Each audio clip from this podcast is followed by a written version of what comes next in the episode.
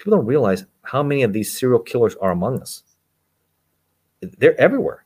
You know, you don't have to be a guy like Bundy or Dahmer who, who have these high or, or, or John Wayne Gacy who has these crazy numbers, right? 30, 40, 50, whatever. Some people are serial killers and they kill every so often. You know, they may have four or five, but you know, the key is they kill few, they lay low, seem go down, and they keep on doing it again.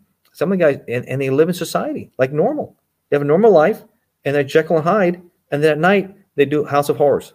It's scary. And I, I think people need to know how dangerous serial killers are. They're everywhere. I, I think people don't understand how prolific they are. They're I everywhere. heard the other day that the average person comes in or crosses the path of something like was it like three to six, three or it was like three or six um, psychopaths a day that they actually come into contact with and don't even know it. You know what John Wayne Gacy's last words were? I mean, Bundy, at least when he was fried there in Old Sparky, hi- hi- his last words were, "Hey, tell my family I love them," and you know, whatever, all that. At least that's something, right? Right. John Wayne Gacy, kiss my ass. That's his last words. Kiss my ass.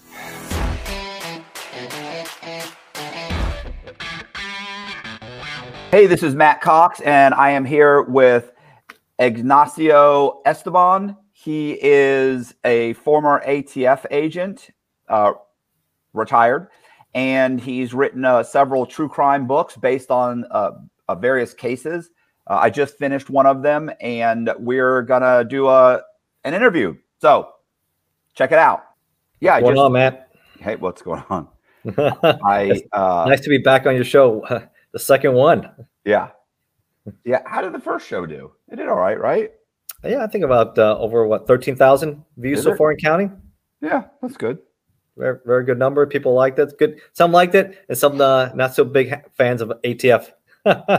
You know, you you yeah. Well, you like I said before, you you you know, you always have some guy who's saying this guy's full of shit. Li- listen, I did one. It's funny because I had a guy that I researched his entire case.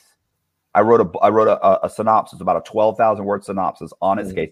Researched it, saw all the documents, everything, and there were guys in the comment section.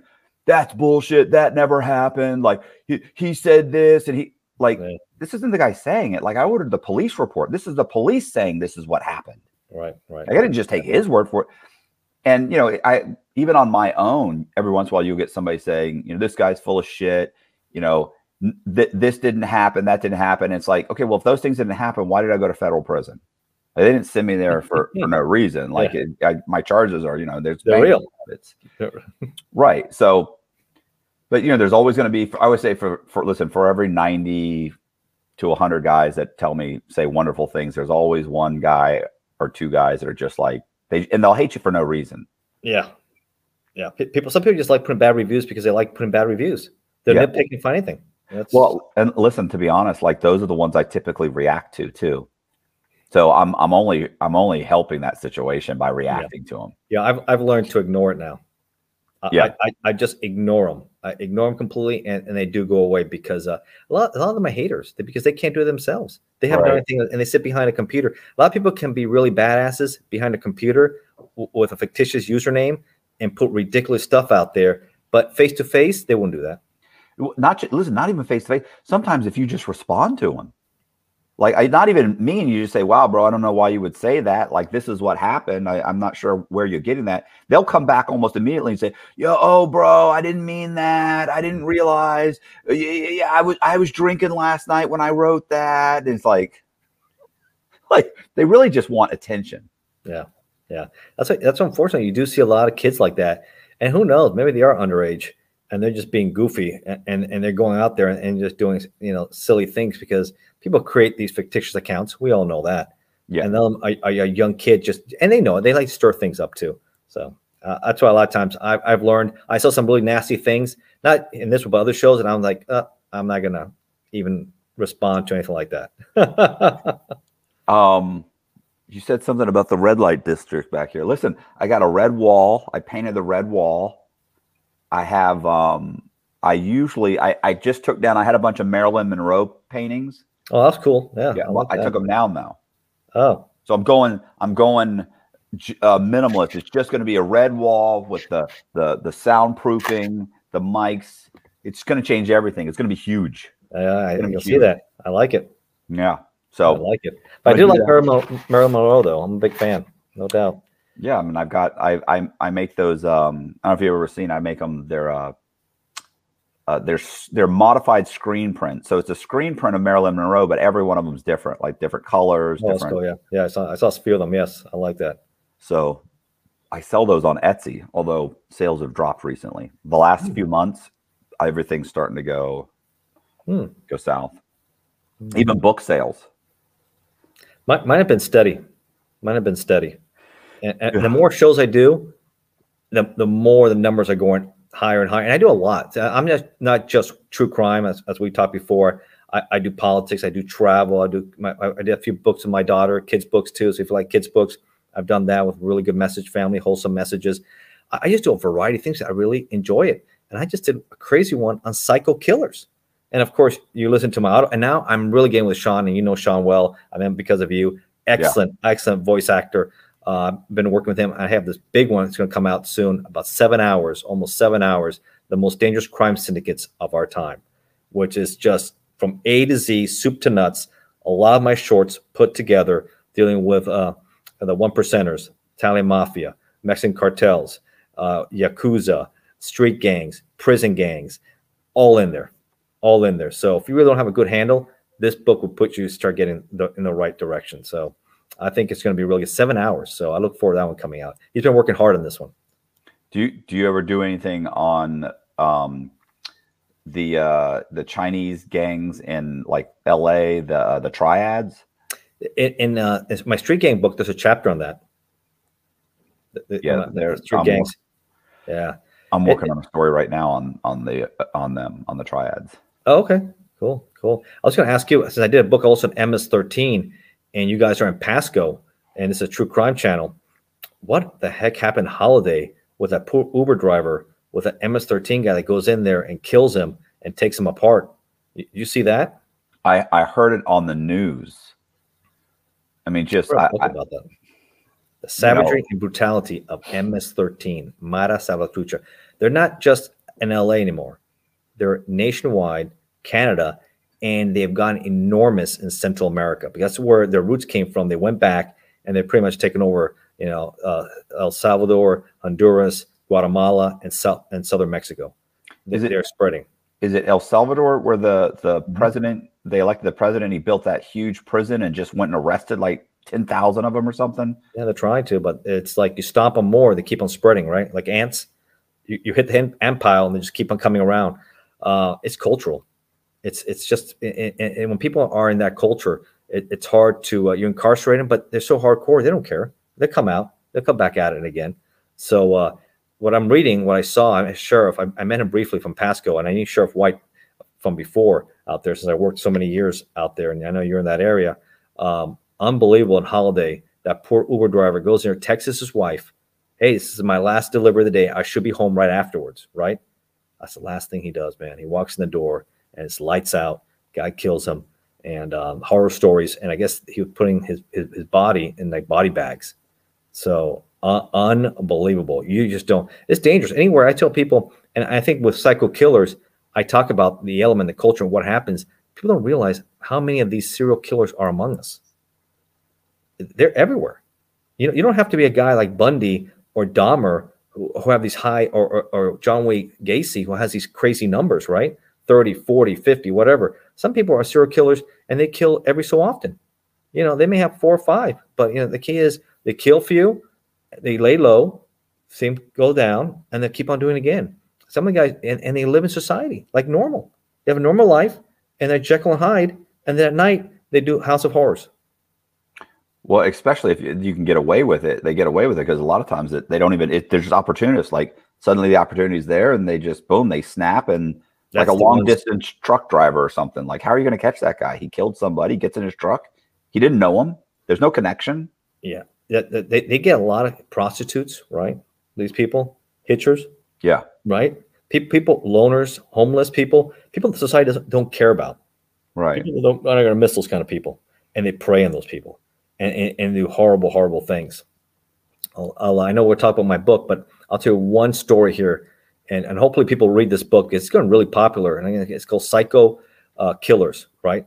And I, I, talk about, you know, I mentioned the the, the Dahmers and the Bundys and the, the Gacy's, and I, and I also did a little history on uh, on H. H. Holmes, I guess America's first original big serial killer, but some people think was Jack the Ripper also.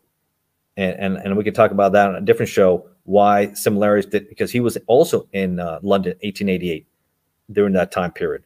He also came back. He had family that was also British. So a lot of connections between, and he was a doctor.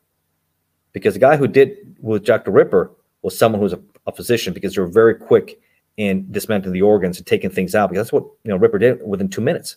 He, he would take out these females' organs and everything else and dismember them really quickly. And this guy was also very good at that. So those things we can talk about later with Holmes and, and the comparisons. There's even a family member out there who believes that his great great grandfather was Jack the Ripper. And he, he makes a great argument why he thinks so and stuff like that, which is fascinating. But I'll, I'll talk about a quick story here about what makes a serial killer here.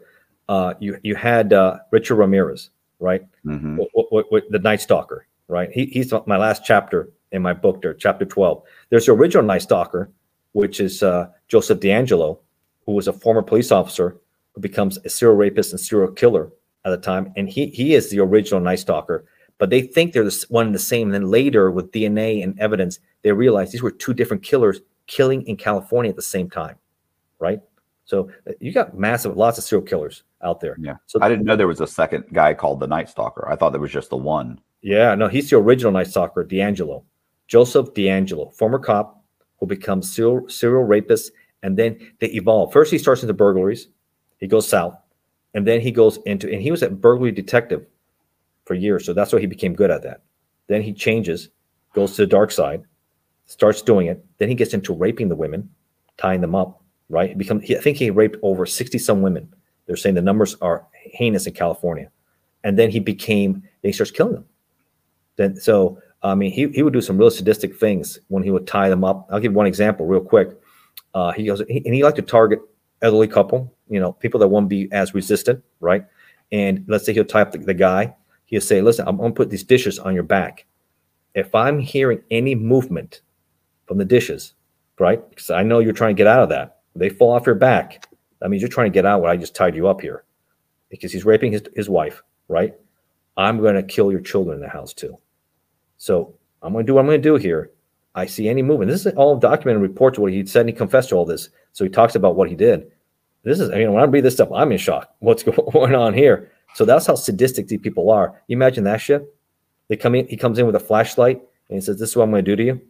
Mm-hmm. So that's DeAngelo. He's the original Night Stalker. This guy is also what we call the Night Stalker because they thought with detectives they were one the same, but they weren't. They're different guys. And uh, this guy, DeAngelo, uh, this guy Ramirez, he, he is he is pretty much psychologists say he, he wasn't born a psychopath. He was made into a psychopath. Uh, I'm going to tell you real quick how he was made to. And this is a family of serial killers. Now I'm going to explain to you how he had he was he was in a family of serial killers, which is un, unbelievable. I didn't know any of this until I started researching all this myself, and I started looking at it. His cousin was a decorated Green Beret in Vietnam, older than him, but he was killing young Vietnamese women over there, and he he was really sick. He would uh, dismember them, he was decapitate them, and then use his Polaroid camera and take pictures of all that. this would be documented by Ramirez when he confessed later all the stuff and and what they find. So he's a decorated He's in Vietnam, and he's doing House of Horrors on these young women. Right? He gets away for for years, never gets convicted of it. Comes back to the U.S. and he starts indoctrinating his younger cousin how, how to be really sadistic against women. And he starts developing a taste to hurt women pretty much at, at an early age. He gets addicted to drugs, he gets an LSD, he starts using cocaine, and he starts growing into, and he teaches him the tricks of being a beret, how to stalk people, how to kill someone quietly, how to do things, and and how to, you know, everything. Everything he did, he teaches. He even snaps one time and kills his his wife, this is the, the, the Green Beret, kills his wife in front of him in a rage, shoots her and kills her, right? He witnesses the whole thing. He gets away with it because he claims he had PTSD from the war, right? And he's ruled uh, uh, uh, not guilty of insanity, right? He does some some few years in the mental hospital in Texas, and comes back out and goes back with him. And they asked him, "How did that impact you, seeing your cousin kill his wife like that?" He said, "Didn't bother me at all. I was just fascinated by it. It, it just fed into a kind of person he was making me." Buried by the U.S. government and ignored by the national media, this is the story they don't want you to know. When Frank Amadeo met with President George W. Bush at the White House to discuss NATO operations in Afghanistan, no one knew that he'd already embezzled nearly $200 million from the federal government. Money he intended to use to bankroll his plan to take over the world. From Amadeo's global headquarters in the shadow of Florida's Disney World, with a nearly inexhaustible supply of the Internal Revenue Service's funds, Amadeo acquired multiple businesses, amassing a mega conglomerate. Driven by his delusions of world conquest, he negotiated the purchase of a squadron of American fighter jets and the controlling interest in a former Soviet ICBM factory. He began work to build the largest private militia on the planet, over 1 million Africans strong. Simultaneously, Amadeo hired an international black ops force to orchestrate a coup in the Congo while plotting to take over several small Eastern European countries. The most disturbing part of it all is, had the US government not thwarted his plans, he might have just pulled it off. It's insanity. The bizarre, true story of a bipolar megalomaniac's insane plan for total world domination. Available now on Amazon and Audible. So I, I talk a lot about Ramirez and what, and the, and the stuff he does is absolutely horrific to to his victims. So if, if you're interested in this and you want to know more, the psychology, what we just talked about, Psycho Killers has a lot of that. And stories I had no idea. I mean, I started dabbling into it, and I had no idea how sick and perverted these people really are. Yeah, I I watched the documentary on Netflix on Ramirez. It's like a six part series or something with the two detectives. Mm-hmm. Yeah, it was it was a nice it was stalker, right? Yeah, the Night Stalker, right? Um, yeah. It was actually, you know, let's. I mean, for you know, obviously they don't. Most of the people are just not either around or don't want to be sp- speak about it. Not a lot of B roll you know just the but the interviews and the b-roll that they did come up with like they did an amazing job on that on that series like it was it was it was really good the same thing with bundy the, yeah, did you ever see the that's in bundy and dahmer has a good one too yeah i there. never saw the dahmer the dahmer one really bothers me the bundy one uh, was uh, was really good because I, there was so much stuff that i like i didn't know like i didn't know he had escaped from prison multiple times i didn't yes, know did. yes he did yeah. How many times he'd come close to getting caught. Yeah. House of Horrors in the sorority in Florida State, isn't it? He escapes from prison. They have him for a homicide charge. He walks out the front door dressed as the jailer, right? Dressed as the jailer. Yeah, I think so. Something he like walks that, yeah. out the front door, and, and he, has gone for months. He, he takes trains, planes. He, he's all over the country until he settles in Tallahassee and he snaps. He said he was trying to get, you know, because he confesses later. I read his reports, I read everything. That's what I do. I read a lot. And he says that uh, he was trying to get construction work, but they did a background check on him and he couldn't pass the background because obviously he was been arrested, right? He's not going to be yeah, pass Yeah. But I mean, he's supposed he, to be in prison. Fictitious, fictitious IDs and all that. He just can't get through it. So he gets triggered. He got triggered. And, and, and then when he gets triggered, he goes in the sorority house.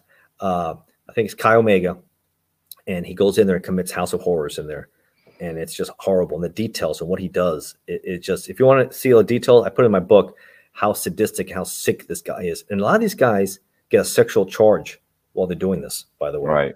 They really enjoy this, and, and that's evidence also against them that comes out of there. So it's it's a lot of stuff these guys leave behind, uh, you know, physically, but also emotionally, baggage and, and stuff.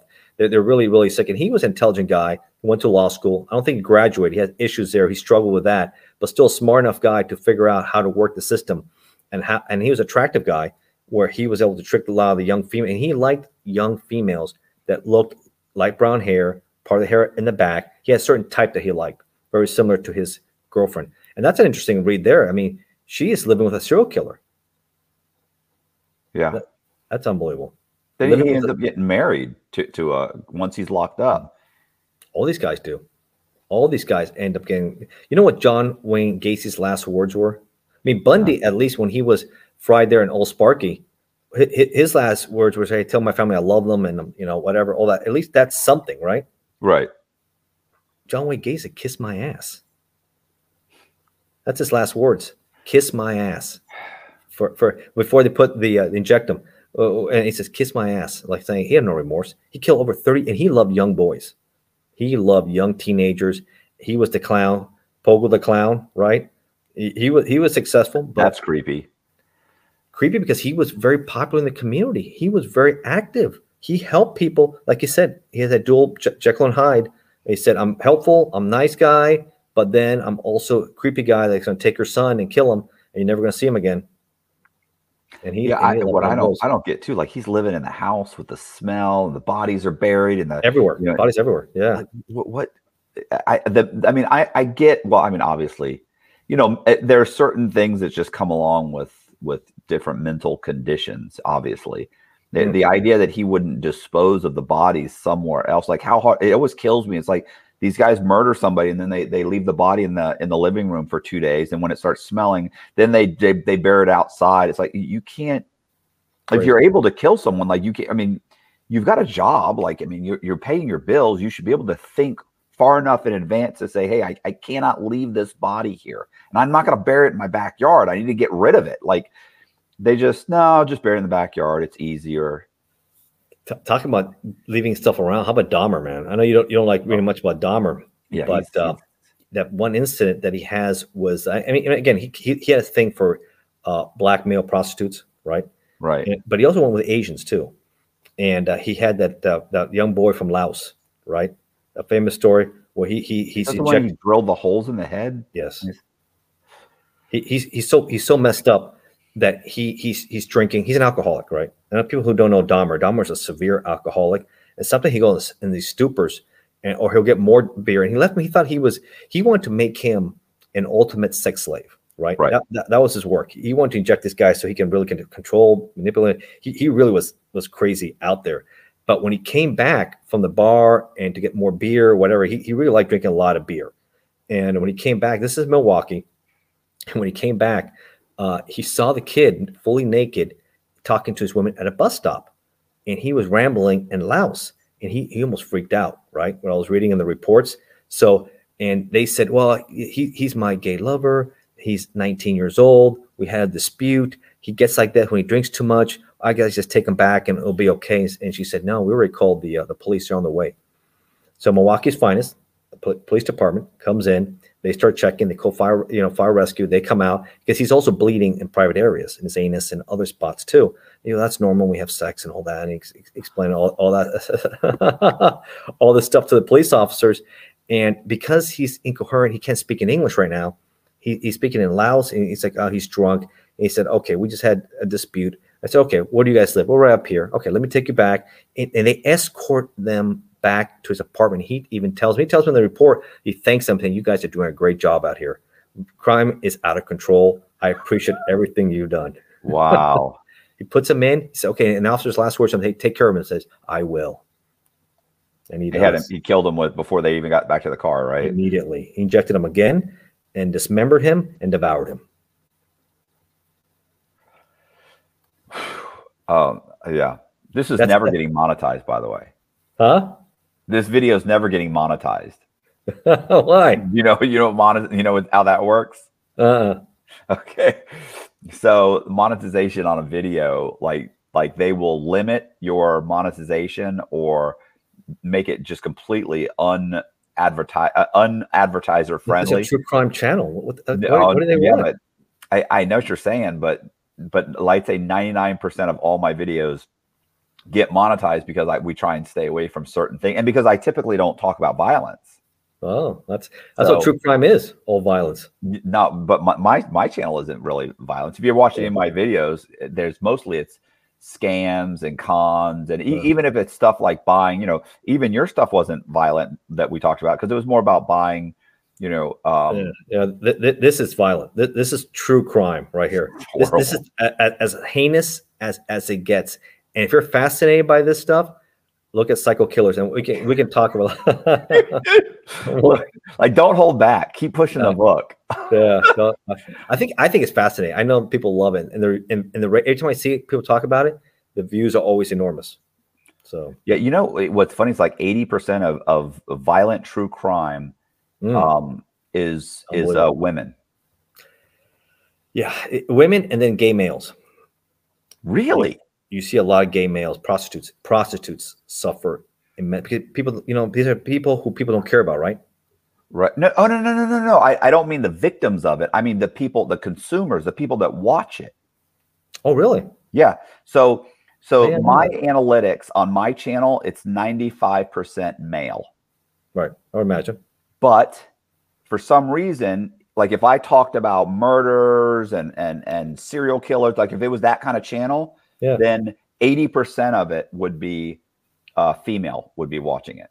I women are I would never guess that. Yeah, women are super attracted to the more Ooh. violent types of, of violent murders and serial killings and things like that. I wonder if that because they're scared and they want to protect themselves, what mistakes these women made and learn from them, maybe. I don't know. I don't know. I really thought my channel would be more female. Like there'd be a lot of female, at least a 50 50 mix, or maybe 25 35. Like, but because I don't really, you know, really, I guess, talk about a lot of violence, then it's just, it hasn't picked up with it's slowly. Initially, it was like 99%, 98. Now I think it's down to, it's actually getting, been getting better. But well, really... that, that, is fascinating. I, I, think everybody should be interested because uh, it could impact because the victims are not just women. There, there's that misconception that just the victims are women. No, no, no. A lot of men also get taken by by uh, these serial killers also, and couples, elderly couples. I remember Ramirez. You saw the you saw the documentary. Yeah, Ramirez. horrible. Yeah, he, he picked up he picked up elderly couples in their sixties okay. and seventies.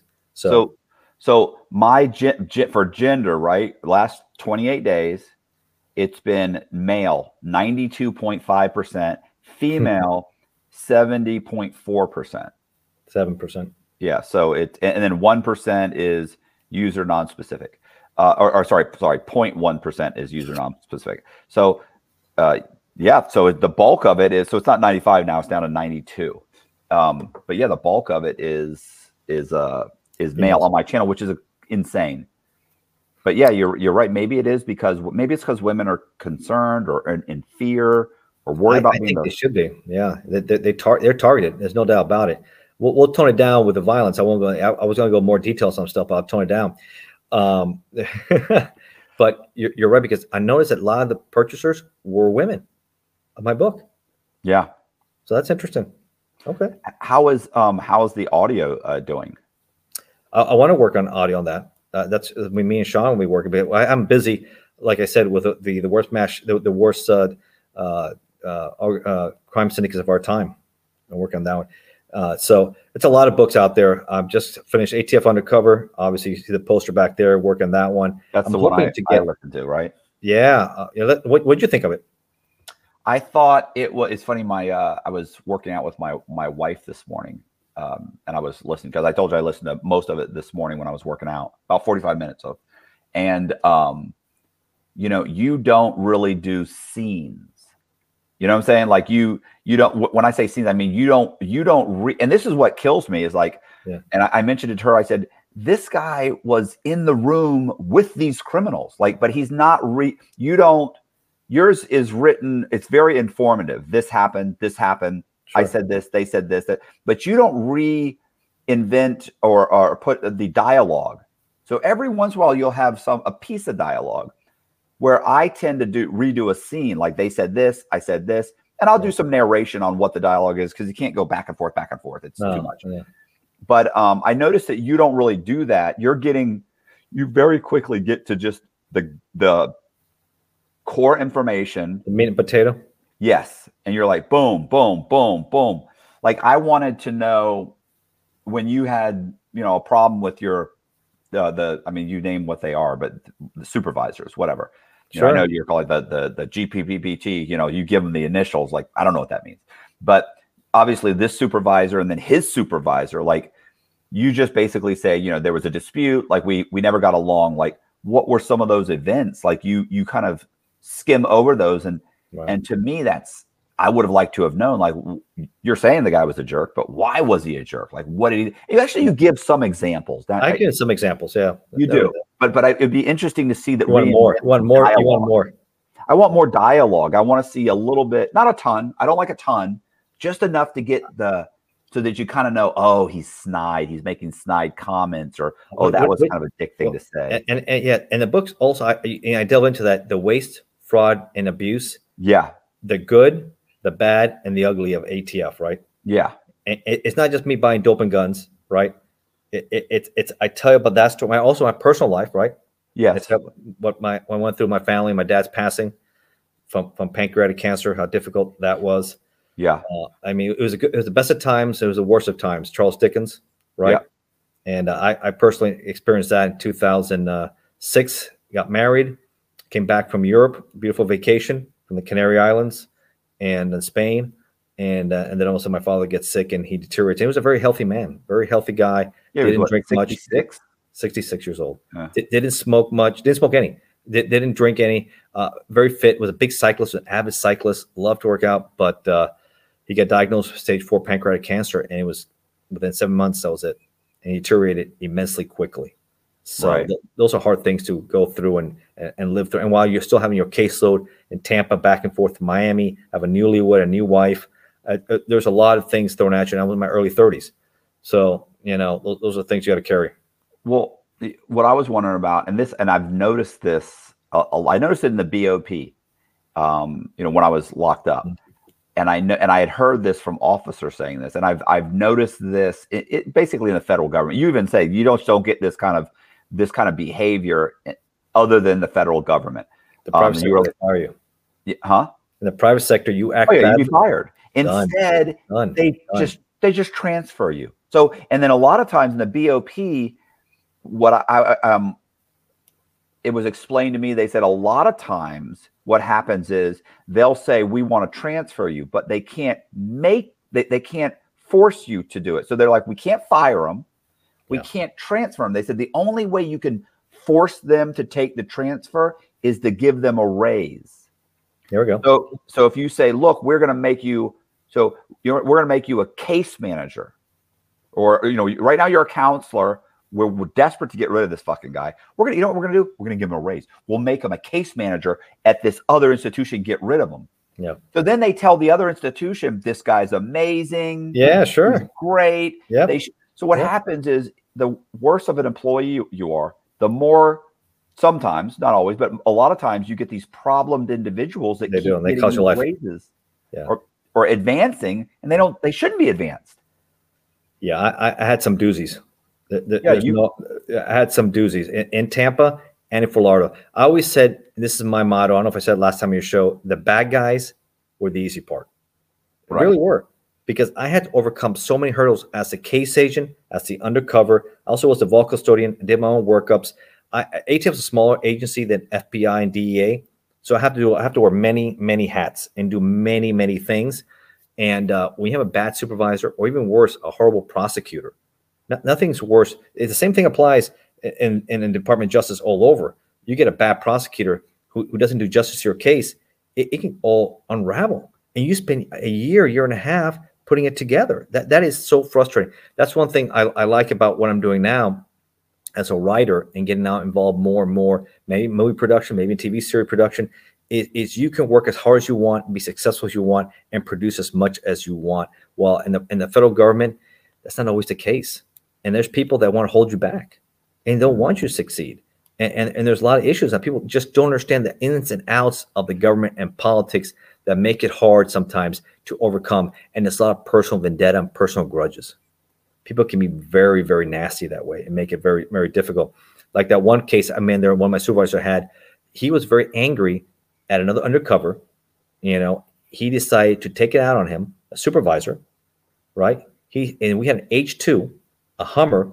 You know, H2 is a very large, people who don't know, it's a very large vehicle, very expensive vehicle maintain. It was supposed to be only for selective use to undercover work. It's a flash car, right? You know, you right. do a, a buy bus. It, it's, it's a car you use very selectively. This guy decides, I'm taking away from him. I'm going to punish you. And now it's my G ride. and I'm going to use it all the time. He lived in Land Lakes, by the way, in Pasco, right. and he had to go down to Tampa. And he, he's gassing up twice a day once I get there because you get maybe nine miles a gallon. Right. He did that for over four to five years. Right. He even had agents come in early because in downtown area, he couldn't fit that monster in the parking garage. So he would have an agent get in there, park early on the side. And when he said, Hey, I'm on my way, I'm around, he would have to pull his car out so he can park you, can't make this shit up. Unfortunately, this is all real stuff. And he will park aside. So of course he puts his placard there. So the city's not making any money from that. He keeps that out all day. So he was a control freak. And the amount excessive money Tampa Field Division spent, and the ASAC knew about it, the SAC knew about it, but they did nothing because they didn't want that conflict, that battle. So that's a waste. Fraud. You know how much more he should have a regular car like everybody else did, and a supervisor should not have that kind of car. And that's one of many examples. And, and he would later, I was friends with him at the beginning, but later take it out on me because of issues we had. Because my partner, I think I mentioned last show, the Puerto Rican uh, bullet catcher, right? He, he, was involved in that famous shooting in Miami, which Ripley, believe it or not, did a big episode on after he retired, where he takes the round from a bad guy who shoots into his gun, right? Uh, he had a SIG 9 millimeter. He has a SIG 9 millimeter. And when he's trying to arrest a guy in Hialeah, he fires around him and he catches in his barrel. He catches it in, it plugs his barrel. He can't shoot the guy. But goodness, the Hialeah SWAT team is on the other side of the vehicle and opens up on him and takes care of that guy. He's very lucky. But glass shatters on him and everything else. He's lucky around. But he goes to war with that guy. But he, he was my mentor. And I worked with the guy. And he right. wants me to turn me against him now. This is the kind of guy he is. I'm not that kind of guy. I'm not going to say, hey, I want you to shun him, don't talk to him, don't deal with him, and everything else. Oh, you don't do what I'm saying? he went to war with me. And I was a highly successful agent, make some of the biggest cases at undercover apartments and everything else. He doesn't give a crap. He doesn't give a shit. He's the next thing I know, childish. Uh, and yeah, fucking unbelievable. And next thing I know, I end up uh, have to get transferred to Miami because the SAC says uh, to me, she was a female and she's had it with the whole situation. He says it seems like the well has been poisoned, and I have a weekend to figure out where I want to go. If not, I'm going to find your home. And that's after 12 years being successful in Tampa so I spoke to my wife, and at the time, my grandmother was very ill. I said, "Well, I guess I'll go to Miami." He says, "Oh, how wonderful, how wonderful! You've been making a lot of new friends." Um, um, it's all true though. It's unfortunate, folks. That's the reality of the federal government, and at least the private sector. People fire each other because I worked also in the private sector. You, are not competent. You're you're a, a buffoon. You're losing right. money for the company, right? Are they going to keep dead weight? No, they're going to get rid of you. You work in the private sector, you know that, right? Yeah. Well, I mean, yeah, no, they'll they'll yeah. They'll cut oh, you. Yeah, listen, not just that, not even not just pulling your weight. If you're not making money, if you're a drain, if you're even even if there's a conflict, is that we're going to get rid of the guy who's causing the conflict? You know. How about how about an alcoholic? You can't even get no. rid of alcoholics. We had, we had guys in, in the government you can't get rid because it, it's considered a disease, right? there's there's guys in the BOP that are hooked on uh, hooked on pain pill. I mean, the, mm. cops are coming. The, the, the correctional officers are coming in. They're high on pain pills. Yep. They're you know they're they're maniacs. I, have written some about the corruption in, in, some of these these prison systems also in my books, Prison Gang Killers, and, and uh, some of the corruption is enormous, all the way to the top, all the way to the top. What was the thing in that there was a state prison where they were the guards could control the movements of the inmates by opening gay, uh, gates, mm-hmm. and they they would end up letting two rival gang inmates into an area, and they were taking bets on who would win. Oh yeah, yeah, I've, I've seen that too. Or how about a lot of the female uh, inmates getting pregnant by the guards there and everything else, right? Yeah, that happens a lot. The, I think the chief in one out, out there in Maryland, I want to say it was in Baltimore, had like four or five females pregnant. Yeah. what, my, so my, you know what? What's interesting is so my wife was locked up in Coleman. You know, Coleman had a massive uh, lawsuit against a bunch of women getting, you know, raped. Oh, really? Right? Oh, yeah. Oh, yeah. It was, it was, it was, it was big. And she was there with all these girls. And she'll tell you by whom? Uh, the COs. Really? Right. But wow. here's the thing: like when she'll sit there and she'll go, she'll say, her version is, which I believe, is that the girls were literally targeting the the COs. Like they're flirting with them, they're trying to sleep with them, and then they get the the, the COs bring stuff in in for them. Mm-hmm. So they bring in food, they bring in, you know, they'll bring in cell phones, they'll bring in all kinds of stuff, and then they're sleeping with the inmates. So, um, but technically, the COs, if they have sex with an inmate, it's rape. The the, the inmate, the, a female or male inmate cannot give consent. Therefore, it's forcible, or therefore it's rape. That's right. So, you know, it, listen, literally, her her her cellie was having sex with one of the guards. Mm. You know, and she said, "Look, not that the guards weren't trying you, but she's like they make it seem like they're being cornered and the doors are locked and three guards come in." She's that's not what it is at, at all. It's like the guards are flirting with them. They're like, you know, they would get them into a room or not not trap them in a room, but like, hey, come in, come in the office. They close the door, and you know, they'd they'd make out and they'd have sex, and you know, and then the guard would bring stuff for them bring them in this, bring them in that. What, what hey, can I bring in Un, un, unacceptable, unprofessional behavior? Absolutely, but yeah. yeah. But what I'm saying, I mean, from from the guards' perspective, obviously, but then the guards get charged with rape. Like, oh my god! Like you're you're charging like like I, I get it, I understand it's it's inappropriate, but they they when you hear rape, oh rape, you like, think of Bundy and these other psychopaths, right? Of course. So to me, yeah. it's like come up with a lesser charge. Well, to be honest with you, most of these guys just got dismissed.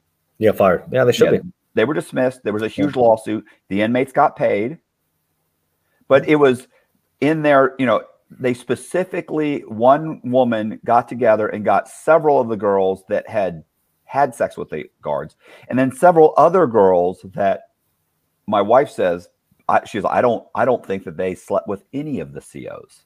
Like I think they just jumped on the mm. bandwagon, but it was such a publicity issue for the BOP, they just immediately came in and settled.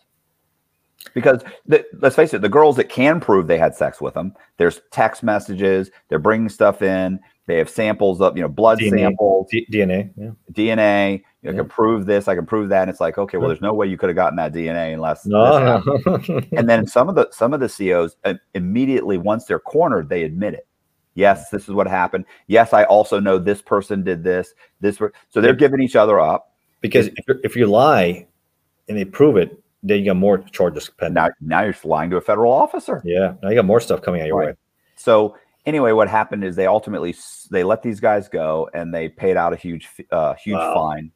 I, huge I think fine, that's a huge problem throughout the country and the world. Yeah. I, I and, and not just men on women. I, I think you see also men on men too. Well, you get these. Well, uh, listen, I had, I had a, a, a, I knew a guy in there. Oh my God, this is horrible. Um, there was a CO that had been moved around. Literally, he I don't know how long he'd been with the BOP, but he'd been moved around multiple times. Mm. And um, my buddy in there, his name, I'll give his first name was Frank. Frank was an older guy. The CO was an older guy, probably late 50s, early 60s. Mhm. Uh, my buddy's an older guy, early 60s. He's walking by one day, and the CEO who'd only been there, you know, a week or two, says to him, t- tells him to come into the, the office. Walks in the office, he goes, close the door. And he's like, like, you don't walk in and close the door. Like, what are you doing? He's like, um, okay. So he closes the door. It's a low, you know. So he's sitting there, and the guy says, uh, he goes, How long you been here? He tells him, I've been locked up about whatever it was, six years, seven years. Oh, yeah. He said, You look like you work out. You work out? He goes, Yeah, yeah, I, I- used to work out a lot, not so much anymore. I walk the track. He said, So he so he sparks up like a conversation. And he Nice. says, out of nowhere, the CEO says to him, um, you know, if you have sex with another man and you're you're locked up, it doesn't make you gay. And my buddy goes, Yeah, it does. Yeah, it does. he goes, Yeah, it does. And he said, No, it doesn't. And, and he goes, Listen, man, he said, I, I, I'm feeling uncomfortable about this conversation. He said, I'm going to go. And he leaves. Well, he immediately comes and he tells me and a guy named Donovan uh, that I was friends with. He comes outside. He's like, Listen to what just happened Yeah, no, and he tells us we're dying laughing and of course you know listen most of our time was in there was spent just just giving each other a hard time and I, I said i go listen frank you got a lot of time yeah, yeah. It doesn't make you gay. you. and i said i mean you might want to think now my buddy R- rossini is there right he does legal work and i said you might want to think about. I said, listen, this may be an opportunity for a, a downward to get like a rule thirty five departure for you. yeah, it might be an opportunity for you. You've got a lot of time. You got nothing coming. And he goes, and he's like, "Fuck you." And then I said, I, and Donovan jumps in and he goes, "Think about it, Frankie, is "At least give him a reach around." and so Russini says, it just from nowhere, Russini goes, "Save the sample." Like this whole weird dying laugh, and of course Frank gets Yeah. upset and yells at us, calls us a bunch of jerks, and walks off. But yeah, I definitely can see them trying people. Oh my God, yeah. I- And I think what I'm reading, what my experience is, what the state system's even worse. This, the, the state prisons are a, a complete zoo. even lower. Yes, it is everything, and that's where you, you saw the corruption. I, th- I want to say it was in Baltimore, and uh, because this is my book, and it's it's been a while, but it it, it was like it, it was run like a criminal enterprise. That the way they, they had everything structured with the females, with the drugs coming in, with everything, it, it's just unacceptable. And, and this is what you get when you can't get rid of people. Mhm. You, we'll go back to our point. You have to have accountability, and and and the government that action what he did. Well, talking about supervisor, there should be accountability. When you have people that are incompetent, unfit, making bad decisions, or trying to hurt you, you have to have accountability because I'm risking my life, right? I'm meeting with these bad guys, making arrests, and then you come back and you have to deal with an asshole supervisor or a shitty prosecutor. Some and like I say, some of them are either bad or they got their own agendas. You know, you got activist judges, but you got activist prosecutors. Right. it- and the same thing applies everywhere. So a lot of people have no idea how difficult to be a successful. Not, but I'm a motivated person. I'm a type of guy that sees a glass half full, no matter what, right? But there, people get broken easy, and and and, I, and and and they're just disgruntled. They're the kind of people that just are broken, disgruntled, and just you know, I just want to get along, just get it done. I said, no, I'm here to do the job. I came here because I had a passion. I want to do these cases. I want to put the worst and the worst in, in prison. So I have to get motivated, and of course, get my own personal life. So I'm dealing with personal stuff, right?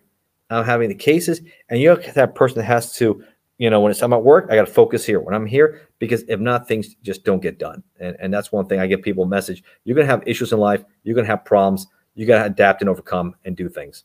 Um, that that's one of the messages in the book. And I also talk about, I think, solutions to some of the violent crime we have. Right?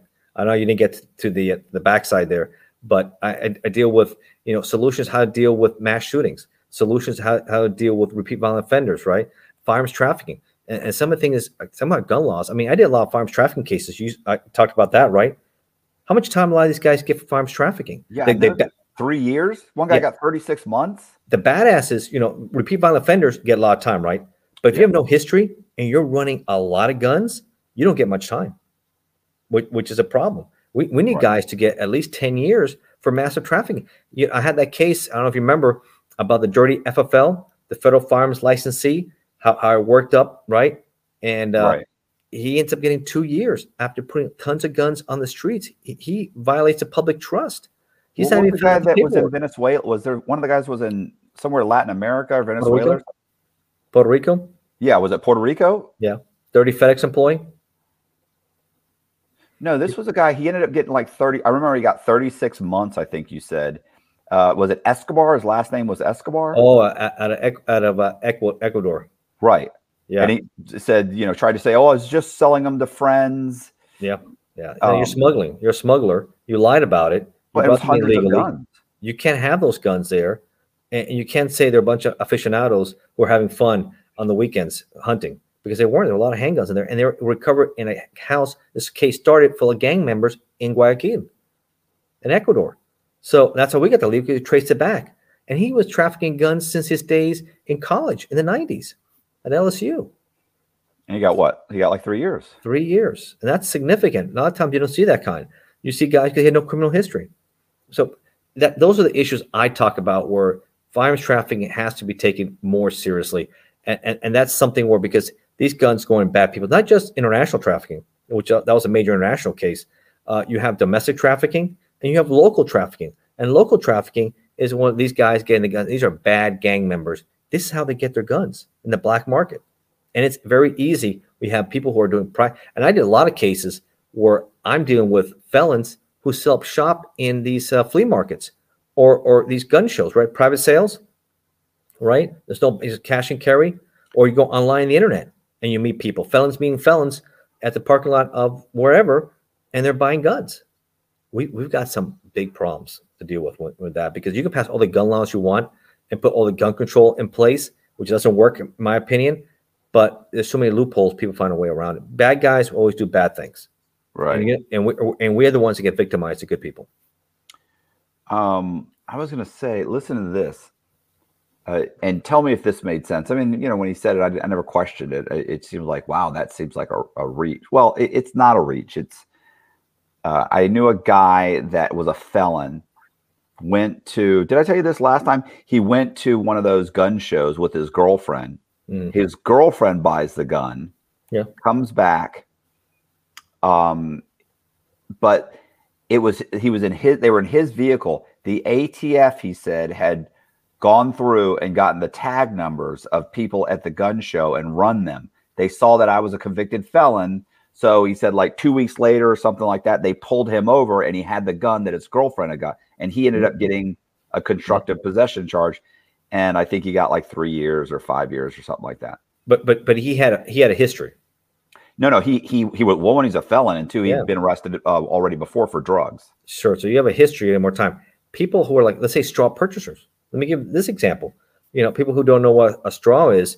That's somebody who has no criminal history that goes into an FFL, a federal firearms licensee, buys some guns, says these this gun is for me, right? He's an actual purchaser, right and they end up giving the guns to a felon or something, Right. right?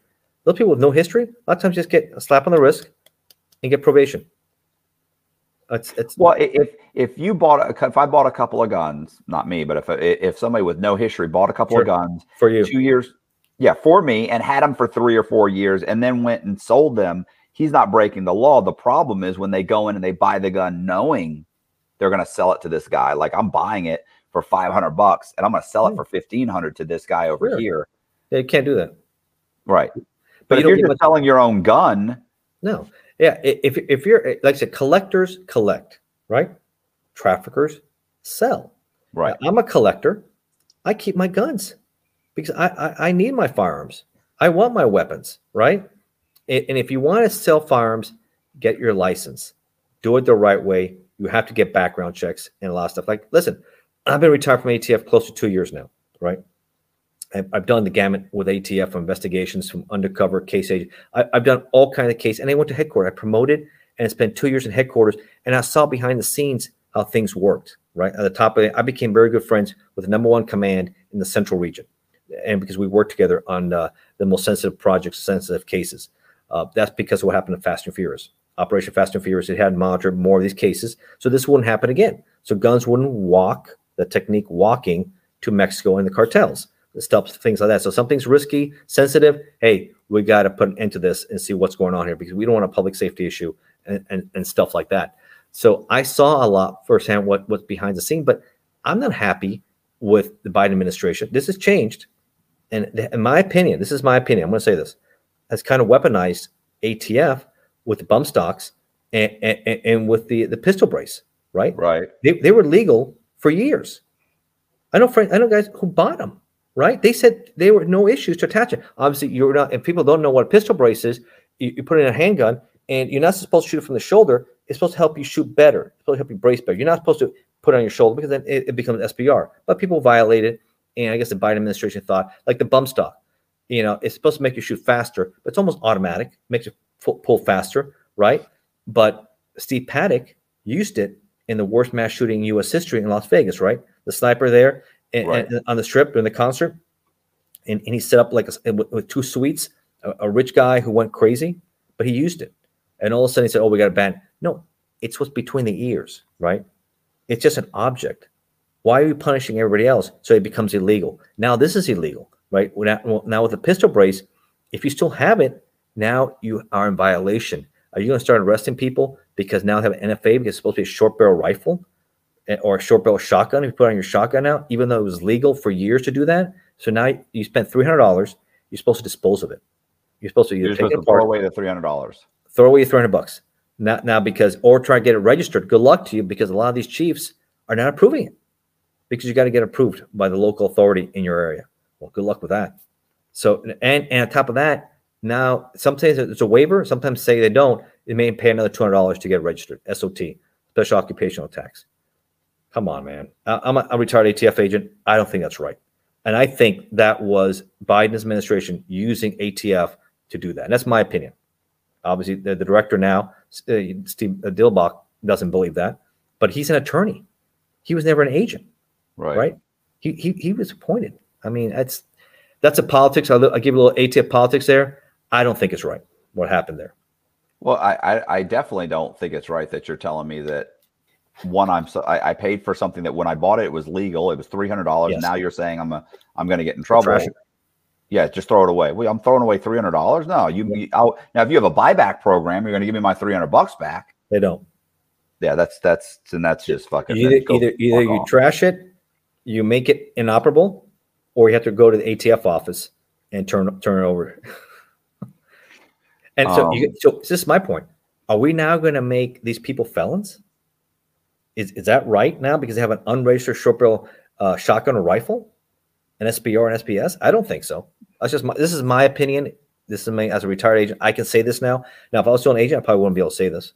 Right. have to be honest with you because I'll be I'll be considered like a whistleblower, right?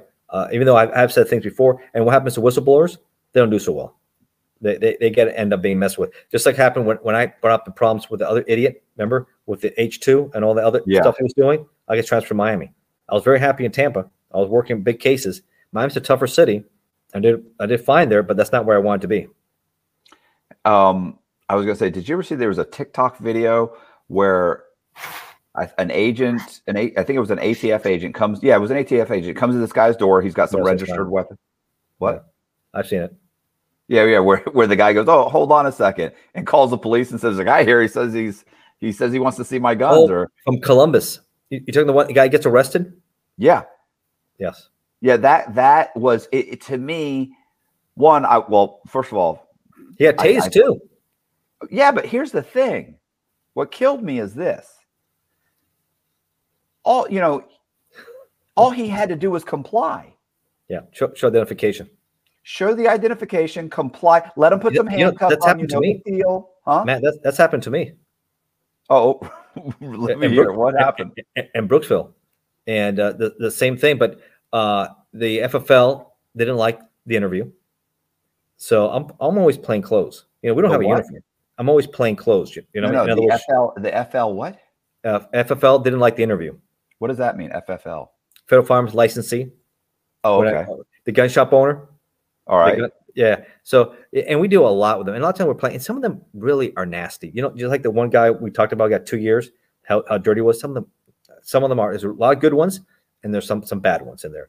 And uh, I show my identification. He- he's a liar. He, he says that some guy claimed to be an ATF agent. He calls the sheriff's office, just interview me. He's outside in the parking lot. So they come up and they say, "Hey, uh, I need to see your identification." Da, da, da, the whole thing. I heard you came in here. I said, uh, "No, I did show it. It's in my back pocket." It was, "Let me keep your hands up." I said, "Okay, my hands are right here."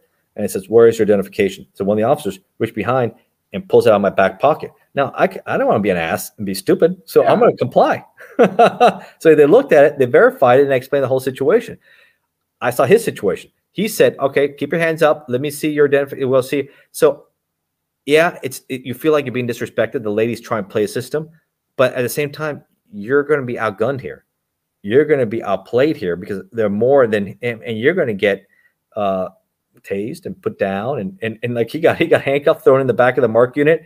I mean, it, my head. He bumped his head on. The, I mean, Oh, the whole yeah, nine he- yards. he, you know, he, look, here's what bothers me is that like to me, the cop showing up saying, let you know, hey, you know, get out of the car, let me see your your I don't think, feel like that's being disrespected. I mean, to, to me, it's like like to me, I don't know why they're here. They don't really know what's going on. They're asking to see my Sure. ID. I did. That's that's what I did. Absolutely. That's what Like, I did. I- I, I- I complied. Yeah, exactly. The problem was that guy, he immediately you could just tell he's a dickhead. You know, hey, don't I'm I'm a federal agent. I'm hey, look, I'm sure you're a real badass, bro, but for right now, put your fucking hands up. Yeah. Let me see your, you know what I'm saying? Like you you do what I tell you to do right now. You don't know what the situation is. That's so true. mouthing off, what happens? He ends up escalating. his head. Suddenly he starts talking about a heart condition and everything. It's like I can't. I can't it, breathe. bro. Remember, I can't breathe. Yeah, stop it, bro. Like nobody, like nobody cares about some guy who works at Walmart who's getting arrested if he's got a, a heart condition or he can't breathe or You know, no, no, we're cuffing you, putting in the back of the car. You had a chance. I, I always love the people that the, the TikToks where the guys don't want to show their driver's license or something. Oh, I don't need a driver's license to drive. yes, you do. That's not gonna go good. Like I don't know which one of your idiot friends told you that was a thing, but it's not. No, anytime they start disrespecting law enforcement and escalate, it's you're going to lose. Yeah. Yeah. Have you ever seen all the videos on, on the airplanes when people start getting confrontational with the stewardess and yeah. they get out of control and then they start yelling at the pilot? That's not going to go good for you. No, this is this is not going to end well. No, no. I mean, there's so many Karens and Kevins out there. Uh, have you ever seen all those Karen videos? Yeah, I love this. I love the cops show up and they're just like, "What are you doing?" Yeah, he can do that. Or you know, oh, he's videoing. He's videoing in the street. He's allowed to video in the street. Yeah. Or, or they go on these crazy rants for whatever reason, and, and they think they're entitled and they can do and yell and do all these things. If you haven't seen those videos, folks, take a look at them. Typing "watching a Karen out of control." Yeah, they're nuts. They're they're absolutely nuts, nuts, and you can see a lot of them on the airplanes too. That's um, because they will turn the plane around, which I've seen the videos. They're going to land, and guess who's waiting for you? The locals are. Yeah. And, and it's going to get ugly.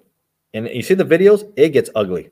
Listen, I saw one the other day where the woman was escorted off the plane. But but you know, the pilot basically came out and said, "Look, you got to go." But people are videoing and she gets upset. They didn't call the police. She just walks off the plane yelling and cussing and screaming. And as she walks off, she screams, "I hope you guys crash, burn and die."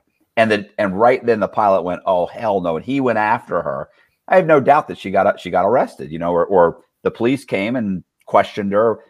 That like, don't get cute. Don't start talking about bombs and terrorists and blowing up and dying. Angry, they get they out of control. I I don't know how people don't know how to be measured, but a lot of it I go back to mental health issues because a lot of these people are off their meds, and you see it over and over again. They get on these planes and they don't handle they don't handle orders. They don't handle that your rules. You yeah. gotta you're gonna play. There's lots of rules. And you think you can't tell me what to do, and you touched me, and I'm gonna let you have it. Yeah, what? you can't touch me. You can't touch me. I'm a law enforcement officer. I'm putting handcuffs on you. I'm gonna touch you. You're done. Hey. You're done. And, so, and the stewardess can even take control of you if you're a danger to the plane. They wrap people. Have you seen the picture? They get wrapped up and everything. Oh, yeah, yeah. Tape tape they they wrap them up. I mean, okay. Hey, I have a question for you. Have you ever met any um, sovereign citizens? Mm, I've heard of them. I don't think I met one personally, unless maybe they were. They didn't tell me. Oh, listen, the jails are full of them. Like prisons full of them. Like there's not full of them, but there's probably I've met thirty of them. Um, I actually have done an interview with this one guy who's a sovereign citizen, and I mean, wow, they are so convincing. Like obviously, I know he's insane but they are so 100%. I, I love people that talk so convincing and they're crazy and confident about well no about what they believe but you know it's insanity. Like they, they they're telling you like that the earth is flat or something and they have all these reasons why it's flat and you're sitting there looking at them like right and I, the whole time i'm looking at him thinking right right he's thinking he's convincing me and i'm thinking what went wrong chemically in your mind that has you believing that you don't have to pay income tax, that law enforcement has mm. no, no authority, no authority over you, yeah. that you know, like there's all these things in it, and, and money doesn't exist. Um, you know, they, like he'll go on and on, like right, right. And what's so funny about those guys is that, um, like I've never once, ever in over a decade dealing with these guys have ever seen a successful um, sovereign citizen. There are always some guy staying in somebody's spare room who can barely pay their bills, who are you know they, they think they've got it all figured out, and yet you are the most unsuc one of the you're you're this close to being on the street. Yeah you know, and and they never you never meet some guy living in a two million dollar house that's a sovereign citizen like that. Didn't. And if he does, it's because he's committing tax fraud and he's about to go to prison, be indicted and go to prison. Yeah, well, that's that's pretty much what's been out of control after Waco with Timothy McVeigh, right? Maybe he, he was the ultimate sovereign citizen. And I wrote, wrote a book about McVeigh and uh, the, the, the, face of domestic U.S. domestic terror. And, and since they're one step away being McVeigh, some of these sovereign citizens, right? Because they're right. anarchists yeah, well, kind of, yeah.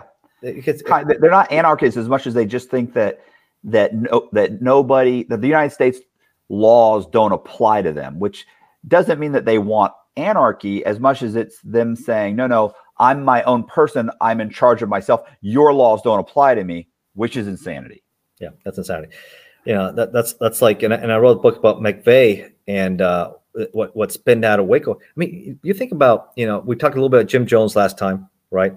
Right. We, we talked uh, about the cults, and, and, and, and the Branch Davidians are, are a smaller version of the People's Temple, right? Instead of 900 something dying, it was 70 something dying in there, right. and the firing ending there.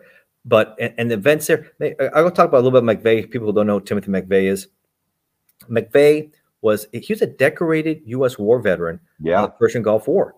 Very. If he would have been killed in the Persian Gulf War to liberate Kuwait from Saddam Hussein, he would have been a hero, a patriot, right? But five years later, from 1990, he becomes the worst domestic terrorist in U.S. history. And, and, and it's fascinating to see his transformation. I mean, from he, he had issues. Was reading, I do a lot of research and I read all the stories and everything else. He, he was kind of, when growing up, become a loner. He was kind of an introvert, right? His grandfather taught him a lot about firearms. So he became a big firearms enthusiast. He became really into firearms. Great. That's why he joined the army. He became decorated and all that but he also got involved with some anti-government white nationalists.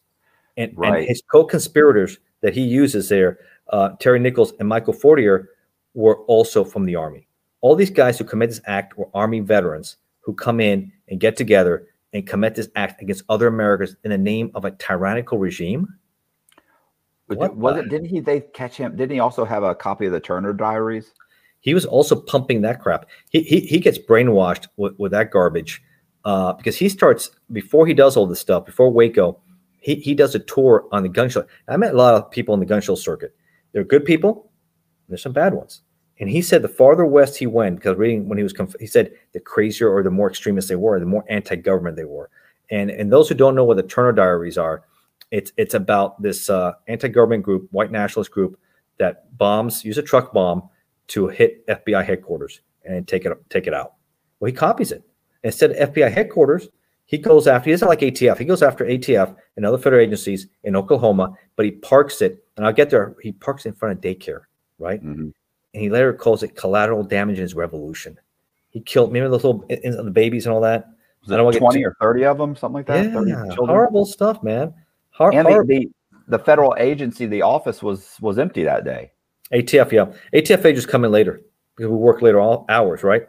Because we're, we're not nine to five guys we're, we're, guys that work late. So, but he killed a lot of agents. So I think I, I, remember it's in my book the numbers I put in there. I think IRS and uh, DEA and other ones. But he was anti-government. He originally won instead of he he thought he thought and what he said later was that he got his most bang for his buck with a truck bomb because he also wanted to assassinate agents. He also wanted to assassinate judges. He also wanted to kill politicians. So he really went. He snapped. He went. Okay, so then why is he driving around with a in, in a vehicle with no tag on it? Yeah, like and his, guys, and his these like, guys plan things, but at the end he had fall. It was Oklahoma State trooper that pulled him over with, with no tag at, at the end.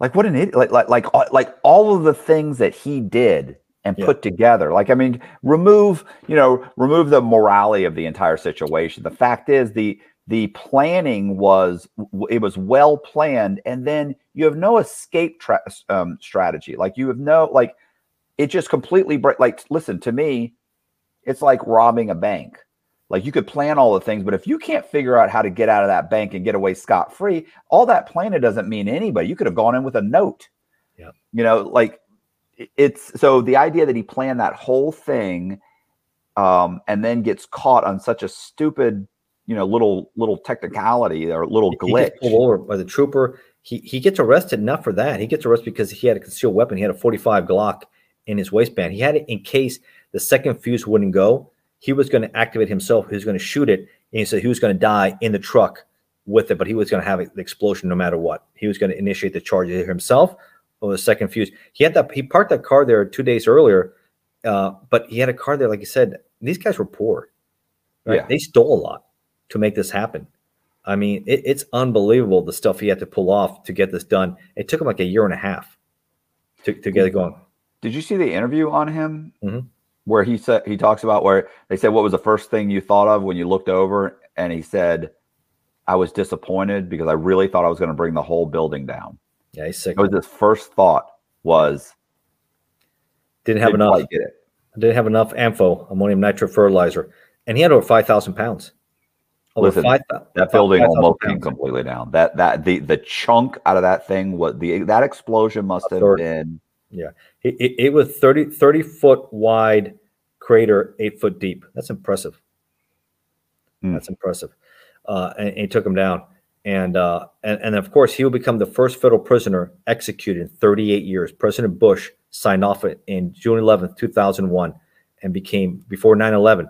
And um, obviously, yeah, he was okay with it though too. He didn't fight it. at the end, he didn't care. He didn't want to live like that anymore. He didn't want to. Terry Nichols, I thought the co-conspirator helped him get out the explosives. Who knew about this? He should have been executed. Also, he he went to a state a state trial in Oklahoma, convicted of 168 counts of murder, but the jury was deadlocked on the death penalty. How did he get caught? Uh, I, I guess with, with uh, all the evidence they had and putting the case He rented together, the van. Didn't he rent the van? he, he he was part. I know he was part with with the rental. He's part of the conspiracy with the explosives, and he had other stuff also at different storages and locations. Uh, and, and so they put the case together with him. So he went down. Uh, Michael Fortier also h- helped. His wife also helped McVeigh put fake IDs, but she was given immunity. Uh, and and uh, he is now in witness protection program. He was out already, Michael Fortier. So he's out and about witness protection. So we have him, but he testified against both these guys. So those are interesting things about extremism, how it happens, what triggered him. I mean, what triggered McVeigh at, at the end? He he was at Waco and he was there during the siege, the 51 day siege. People who know what Yeah. Waco is, They interviewed him. yeah, they interviewed them. Yeah. Yeah, he was selling bumper stickers. Um. what's- uh, uh, You can't um, make this stuff up. That's why I love nonfiction. It- I know, I- than anything else. It's funny because I like I'll um when I talk to these guys and research stuff. I mean, I, I am constantly telling myself that that I mean I know it's a cliche, you know, that truth is stranger than fiction. But I mean, there's stuff that I'm just like I, I I never could have come up with this. Yeah, Like if I had to just imagine it, like the, some of the things that people say and th- things that happened, it's like this is insane. Is, isn't it bone chilling to watch him be interviewed there at Waco, where you know what he's going to do two years later on the anniversary? Yeah, Oklahoma. We just had the anniversary, the 30 year anniversary of Waco and the 20 year anniversary of Oklahoma. That's the reason what inspired me to write all this stuff and get in- involved. And but man, we had four agents that were killed at uh, you know, like I said, like with with with Jim Jones, with Koresh, they cooperated. We talked about the agent. Why did he cooperate? Well, if you cooperate with the investigation, you get your time in court. Your time in court is not to open up on the agents when they come in the search warrant and say, and, and how and people don't know this, they were tipped off about agents coming in because a local reporter got information and he went to a letter carrier and said, Hey, where is this Mount Carmel Well, the, the rims on? Like he got lost. I heard ATF is going to hit a search warrant. I'm covering it. Have they hit it already? Well, that was his brother in law. And he Oh. tells him what's going on. Hey, I just as a reporter, ATF's coming. So rather than being sleeping and, and, and not prepared for it, they're all prepared and armed. And it's an all out war.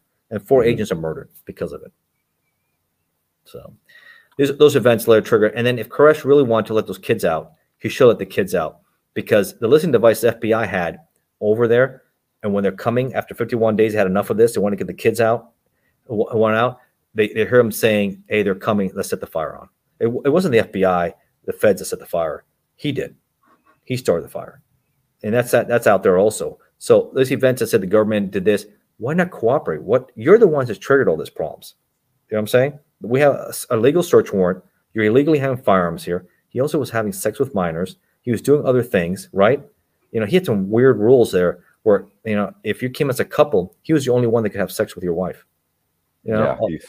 he, he did uh, unbelievable stuff, right? all, all these cult leaders once they get a little bit of power you know they they, they all get weird and almost immediately they get power you know power well you know absolute power corrupts you know absolutely and then even if these guys initially maybe they had aspirations of coming up with some kind of a um a church or something maybe they had you know good aspirations Yeah. very quickly it, go, it tends to go right the moment they get absolute power Oh, they it. immediately go, get nuts Yeah.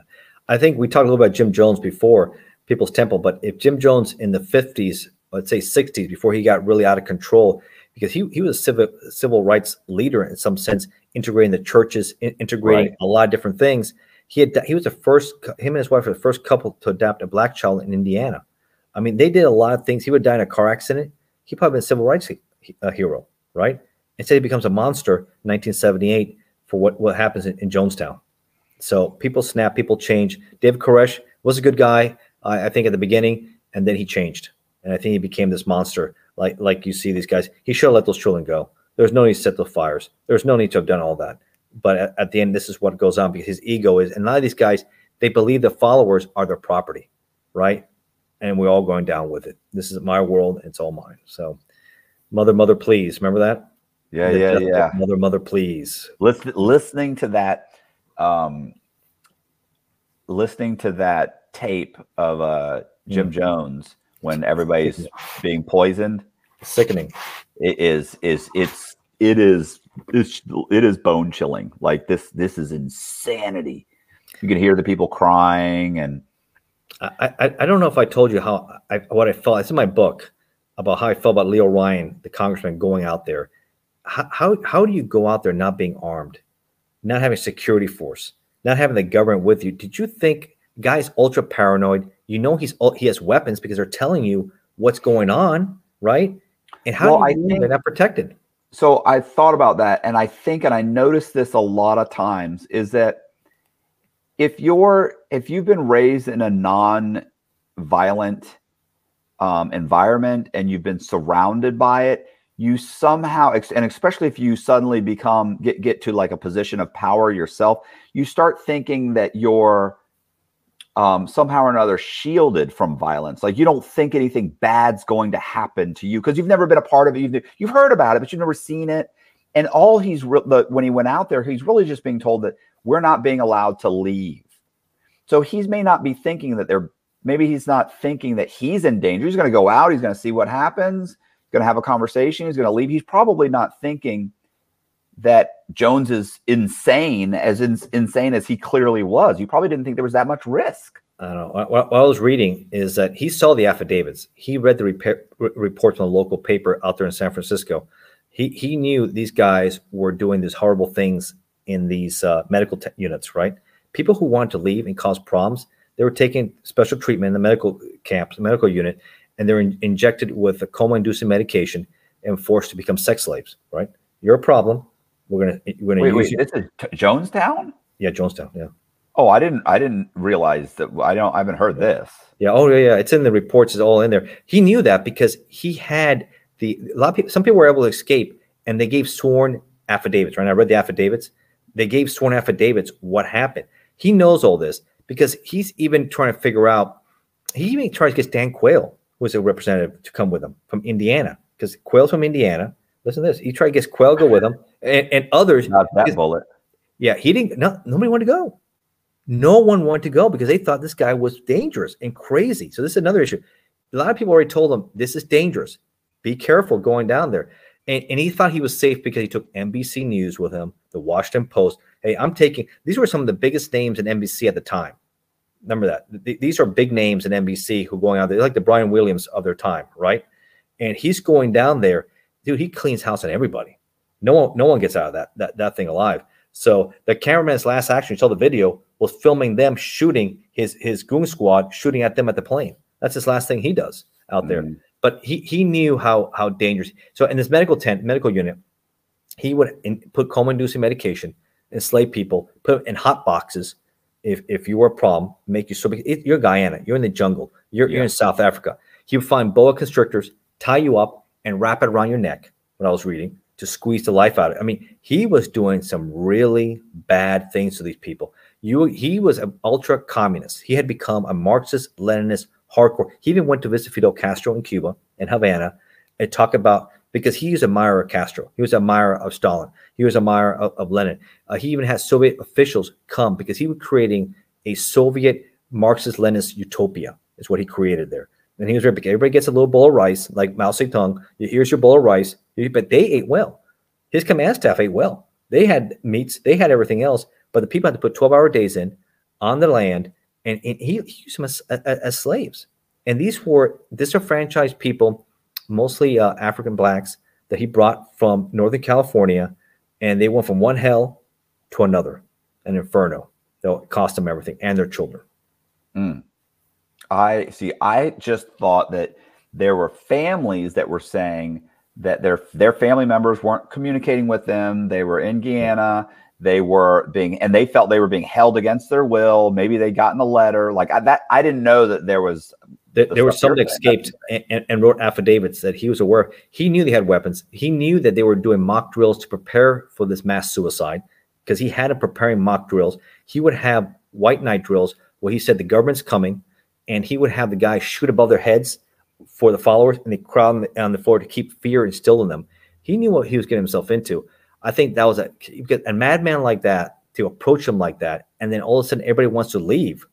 He's not going to have that. Remember, they all said, "I want to leave." They'll start giving people notes. You want to get out of here. Yeah. That just and then the video, the one guy trying to stab him. Remember that one?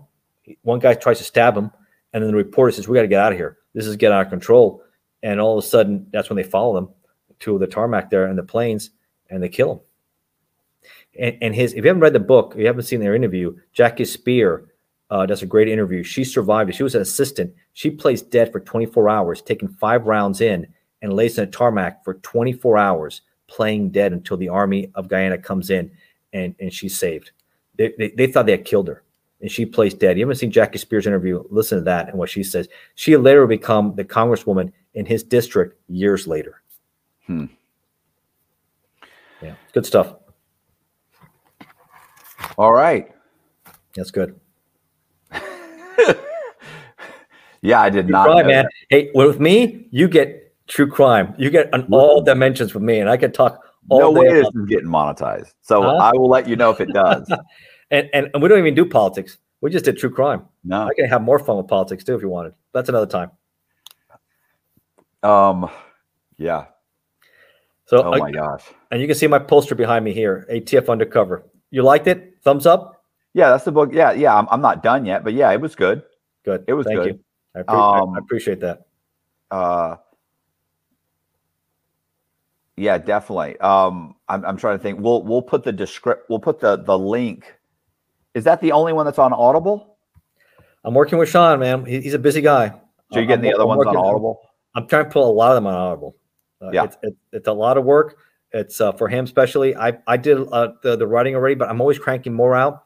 I would like to put Psycho Killers out, out there on Audible because I think people really, it's scary, and I, I think people need to know how dangerous serial killers are. They're everywhere. I, I think people don't understand how prolific they are. They're I everywhere. heard the other day that the average person comes in or crosses the path of something like was it like three to six, three or it was like three or six um, psychopaths a day that they actually come into contact with and don't even know it. Don't even know it. I don't know if that number is correct. I don't know how you figure that number out, but I don't know how you figure that number, but but there's many of those are Jekyll and Hyde. That's for sure. They, they can have a normal life, and at night they transform themselves in, into the sociopath, psychopath, which they have no consideration for life. They don't care. They don't care about life, existence. And what's sad is a lot of them prey on young children, and that's heartbreaking. That that really is because they never had a life, and they die horrible ways, uh, which is, and, and that's why people have to be stranger danger, be aware of your environment and, and don't trust anybody you don't really know. I mean, that's what D- D- Bundy was really good at this. You Remember, I don't know, you saw the documentary on Bundy. Yeah, he was super charming. No, everybody said he was charming. Everybody said he was charming. How about he he he has he has the crutches, right? He always has the books, and he has the young lady. Hey, can you please help me to the car? And second, they help him in the car. Boom, gets thumped in the head, and that, he knew how to kill people quietly. And a lot of these guys learn that quickly. It's not about shooting someone, making noise, or stabbing, where this could be yelling and screaming. You thump them in the head, and then they break their neck or they do whatever, and that's it. Quiet, like a little, like a chicken, right? Quietly mm-hmm. done. And then he does bad things later, and and those are more things that they, they, they would do. If you're interested in that, look into it. You see my book, but I, I can really describe more of the stuff that he does afterwards, which is unbelievable. I'm not gonna I'm not gonna read that. So, but I hear you. I'm not I'm not, but I hear you. Um, but, if you, um, but if you like that kind of stuff, read it. You know, how did you become an ATF? Was it something you were always interested in? That sort of thing. You know, where were you born? Yeah, yeah. I was born in Los Angeles, in, in California, uh, but raised in South Florida in uh, Miami. and you know, I've always had some interest in law enforcement. Obviously, you know, you grew up in the same times. I, I was born uh, in, the, in the 70s, and I grew up when I was younger in the 80s with Miami Vice, right? And I'm in, Right. I'm in South Florida, right? Uh, how, how cool you've seen Don Johnson? You know, you, you're watching the cool cars, the Ferraris, right? You're thinking, man, that, that that is pretty cool. So that always was, you know, always in the back of your head, and you're looking at that, but never thought I would ever do that kind of work. Really, I, I kind of, you know, thought it was cool, and I like the guns, I like the training, I like putting down these bad guys, and and the cocaine cowboys were were huge back in in the '80s. Well, years later, you know, I go to college. I went actually up not far from where you're at, up to uh, St. Louis University. It's a Catholic university, and I got my degree in, in political science and and history. Then I come back to uh, FIU in Miami. So now we're looking about the mid '90s, and uh, I get I'm working my degree in international relations, and I was going to go to law school. I accepted to a law school in Lansing, Michigan, Thomas Cooley, and you know the farthest thing in my head. But and I'm seeing the prices, how expensive law school is, and this is mid '90s. A lot more now, obviously, but even in the mid '90s, and I didn't have a. I had a scholarship in college. I played tennis, uh, number one for my school, but it was going to cost me about like about thirty thousand a year, right? Thirty thousand a year, three years at least. You have housing. You got to get your loans for all that stuff. And I'm thinking, and I know how competitive is law school. And some people are saying, man, that's a lot of money. But I already have my degree, very athletic. I was good shooting. My dad taught me how to shoot uh, early in- life. We'll go to the range. My dad was a gun enthusiast. So I'm competent with a firearm, right? I'm athletic. And I'm thinking, wow. And I noticed internet just started, right? This is 1995. Windows came out and I didn't use it in college, but I said, man, this is the future, right? So I got myself a computer and I taught myself because this this is people have said, what are you doing? What's what's emailing? What do you do? I got myself a Yahoo account. People are prodigy, right? People had no idea what, what the stuff, what dial up, what are you, what are you doing? And, and it's like, well, this is the future. And people are like, no, I don't think this is going to last. I think, no, I, I think this is going to be. Listen, I was one of those guys. I was like, this is going to catch on. this is people are not going to spend their time online. What? What are you talking about? And I was like, oh no, I think it will. Especially when I saw everybody pumping, especially you get government jobs. You, that's why I when USA, that's one of the reasons I went on there because USA uh, jobs was available to look at what's opening, and I, I was interested in going with customs. So I applied for customs. Right, they were looking for Spanish speakers, which I grew up in Miami. My parents are uh, Spanish Cuban. Uh, they came grandparents from Spain went to Cuba, and then after the Castro Revolution, they uh, they came to the United States uh, and they lost everything. And they have my family to start over again. And I'm fortunate enough to be in this great country and done quite quite well within one generation. The wealth they lost in Cuba, I, I've done quite well in this country, and uh, it's a very fortunate, great nation that we that we live in. And I talk about that in my books also.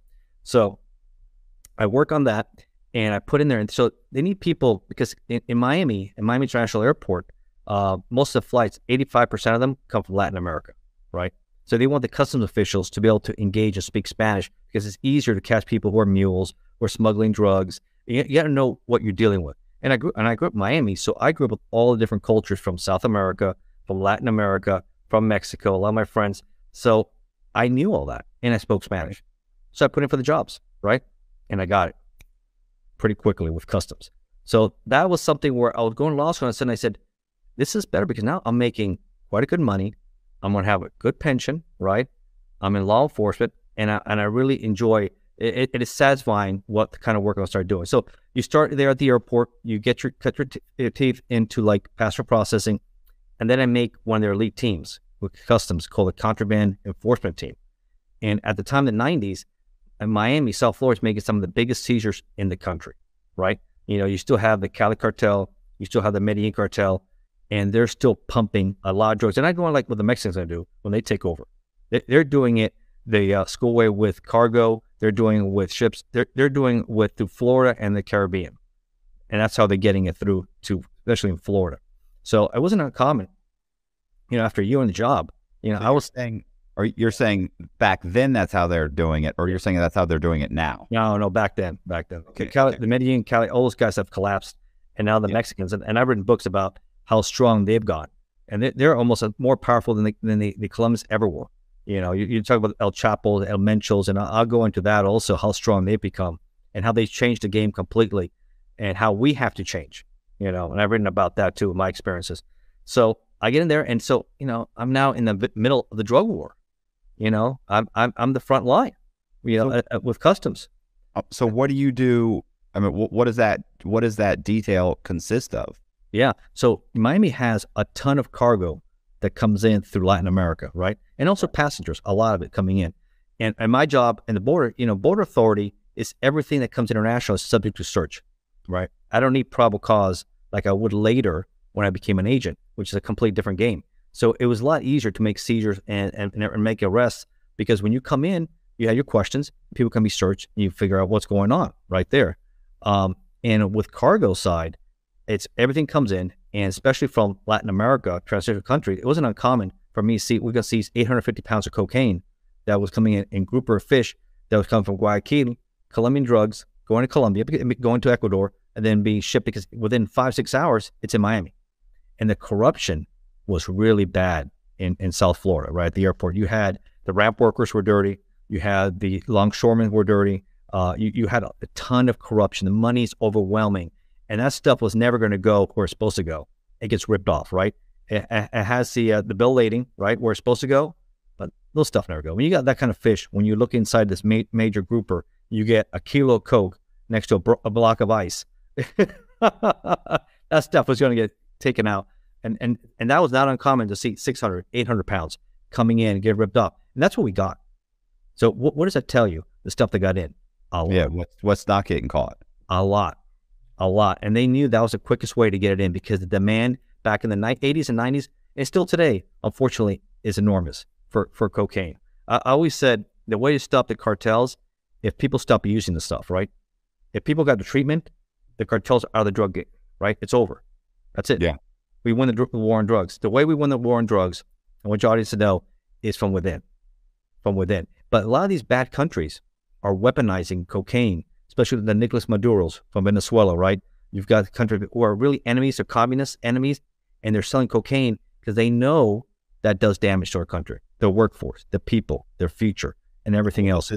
Cuba was it? Uh, Castro said it was the the. He said the pink menace, or he said that was the best way to undermine the United States was through the importation of drugs. Yeah, Hugo Chavez from Venezuela used to used to do that. Before oh, he died yeah, from Venezuela. Uh, Cuba saw, it, but Castro did not want to be called a, a, trafficker, right? Because he, he saw what happened to Noriega, right? B- back in the late 80s, Manuel Noriega, when he got involved, the U.S. ended up invading and bringing him over. Uh, the, the former president of Honduras, Hernandez, he was a big time drug trafficker. He just got extradited to the United States. Uh, Maduro has been indicted.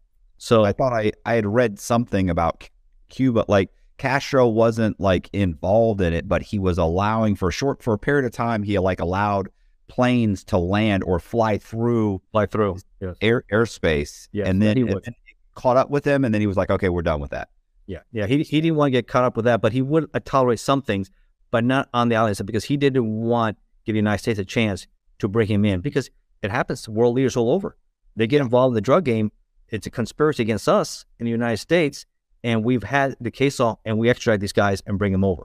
And El Chapo is a perfect example of what happened to him when, when he finally got extradited, and now he is in the Supermax in uh, Florence, Colorado. And, uh, and so he was a very, very powerful guy, and not so much. So I, I'm in that fascinating view, front line, right? I'm meeting a lot of people because we make a lot of seizures. So I'm networking with the FBI, I'm networking with ATF, especially DEA, Customs, at a time where Department of Treasury and after 9 11, everything changes, right? You know, every, everybody changes. Uh, ATF will end up going to Justice. Uh, Customs will go uh, Department of Homeland Security. It would leave Treasury. So a lot of things change.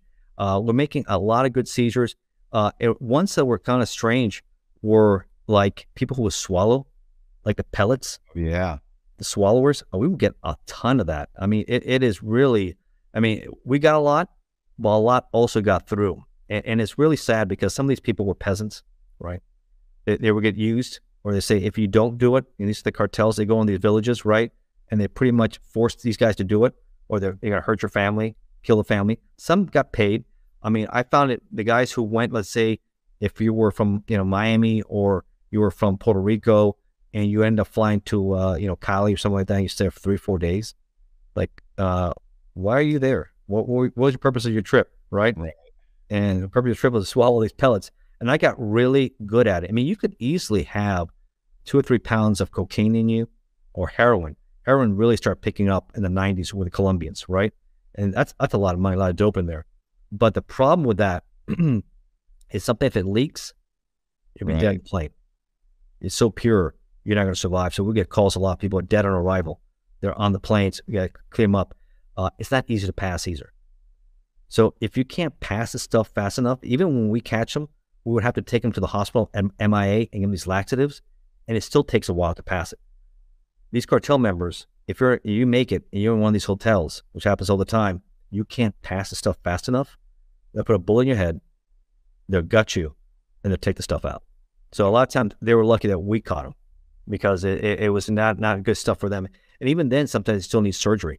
This stuff wouldn't come out. I mean, it, it's it's it's real. It's risky. It's sad. It's it's horrible to see these people. And, and this is something I'm seeing firsthand. You know, a guy home with I say, "Man, this is the war on drugs. This is how it looks like. This this is what's going on. It, it becomes normal and natural. You feel bad because you're being used, right? And Well, they're much it's much, sex- it's much sexier from from Don Johnson's point of view. For the Don Johnson point of view, it's Yeah. much sexier. He's got the Ferrari. He got the Ferrari, which is cool. got- He folds up. Remember, he would fold up the the suit. Do you remember the, the jacket? The, Oh yeah, yeah. I mean, He, he had the cool the cool colors, right? yeah. So far, your version of it sucks. The Bridget is work. Right. Yeah. That. Yeah. Yeah. a lot, lot of work. That's uh, that's true. It's, it's not glamorous, but it, you you're satisfied. At least you're stopping that from going to somebody else that's gonna maybe hurt their life. That that part there. So you see a lot of that. Miami, I, it's just a ton of that. They'll put it in the stems of flowers. I mean, talk, talk about the detail of work, right? They'll hollow them out and fill them all up. That's impossible. I mean, it's really hard unless we had intelligence or a great dog to really hit that because the X-rays are hard to reach. So they would do crazy ways you could imagine to smuggle stuff in. Uh, they would hollow out tiles, you know, for roofing, and put a kilo in each one. I, I wrote a I wrote a story about a guy. That's what they did. They had the concrete Yeah. pallets and concrete tiles that they were Yes. built them in and, and came in with pallets. Yes. It, it, it, it that's, a, that's a level of corruption because that's not really going to where it's supposed to go. That's going to get ripped off and it's going to other places. So that's how corrupt it was in the 80s and 90s and, and beyond. Um, and things have changed now. And I'll talk a little bit about that. What happens? The collapse, you know, Escobar was killed, the collapse of the Medellin Cali cartels, and then the Mexican cartels stepping up and working with the FARC, which has now changed. Even they changed now. And, and now they have a different name. Uh, and, and they're working with them. They're bringing the coke to them, and Mexico takes care of all distribution.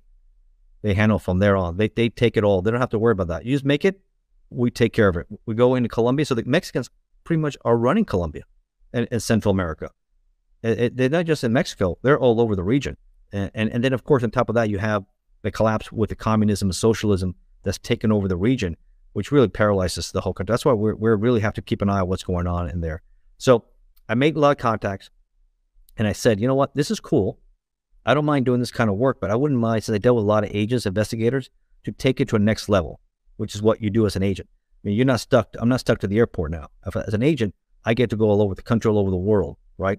Make my cases, they're probable cause and and uh, and stuff like that. So I, I network a lot with FBI, uh, ATF, DEA, and customs. You know, it makes sense since I was already with customs, I would just go over as an agent, right? Since I worked a lot with these guys, but they didn't want to give up a lot of their inspectors because they know it's hard to fill those positions. So they didn't want to hire. So I had to go with other agencies and put in for them because I, I, it's not fair to me. I wanted to be an agent. I wanted to be an investigator. I wanted to do other things. So eventually ATF was the fastest one that picked me up. You know, wi- within th- that time within Department of Treasury, I get picked up with them. And then a year later, at 2000, I get picked up as an ATF agent and we're in Tampa, Florida. Nice. Which so. I, I, for for clarity purposes, so here's what you know, because just this is what I, I I understand. So, and I only understand this because I've written several stories. I wrote a story called uh, American Narco, and and so it, it so you're saying like right as a custom agent, like you find this, you find the drugs, and you're like, okay, then you're notifying somebody else because, and then they're setting that, trying to either follow that that you know the that that that drug shipment and bust the guys.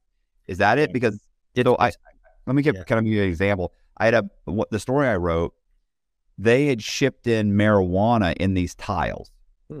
and they allowed the shipment. Like they picked, they delivered the shipment, put, and these guys loaded it into their warehouse, sat it there for like a week, Yep. and there was a tracking device Sure.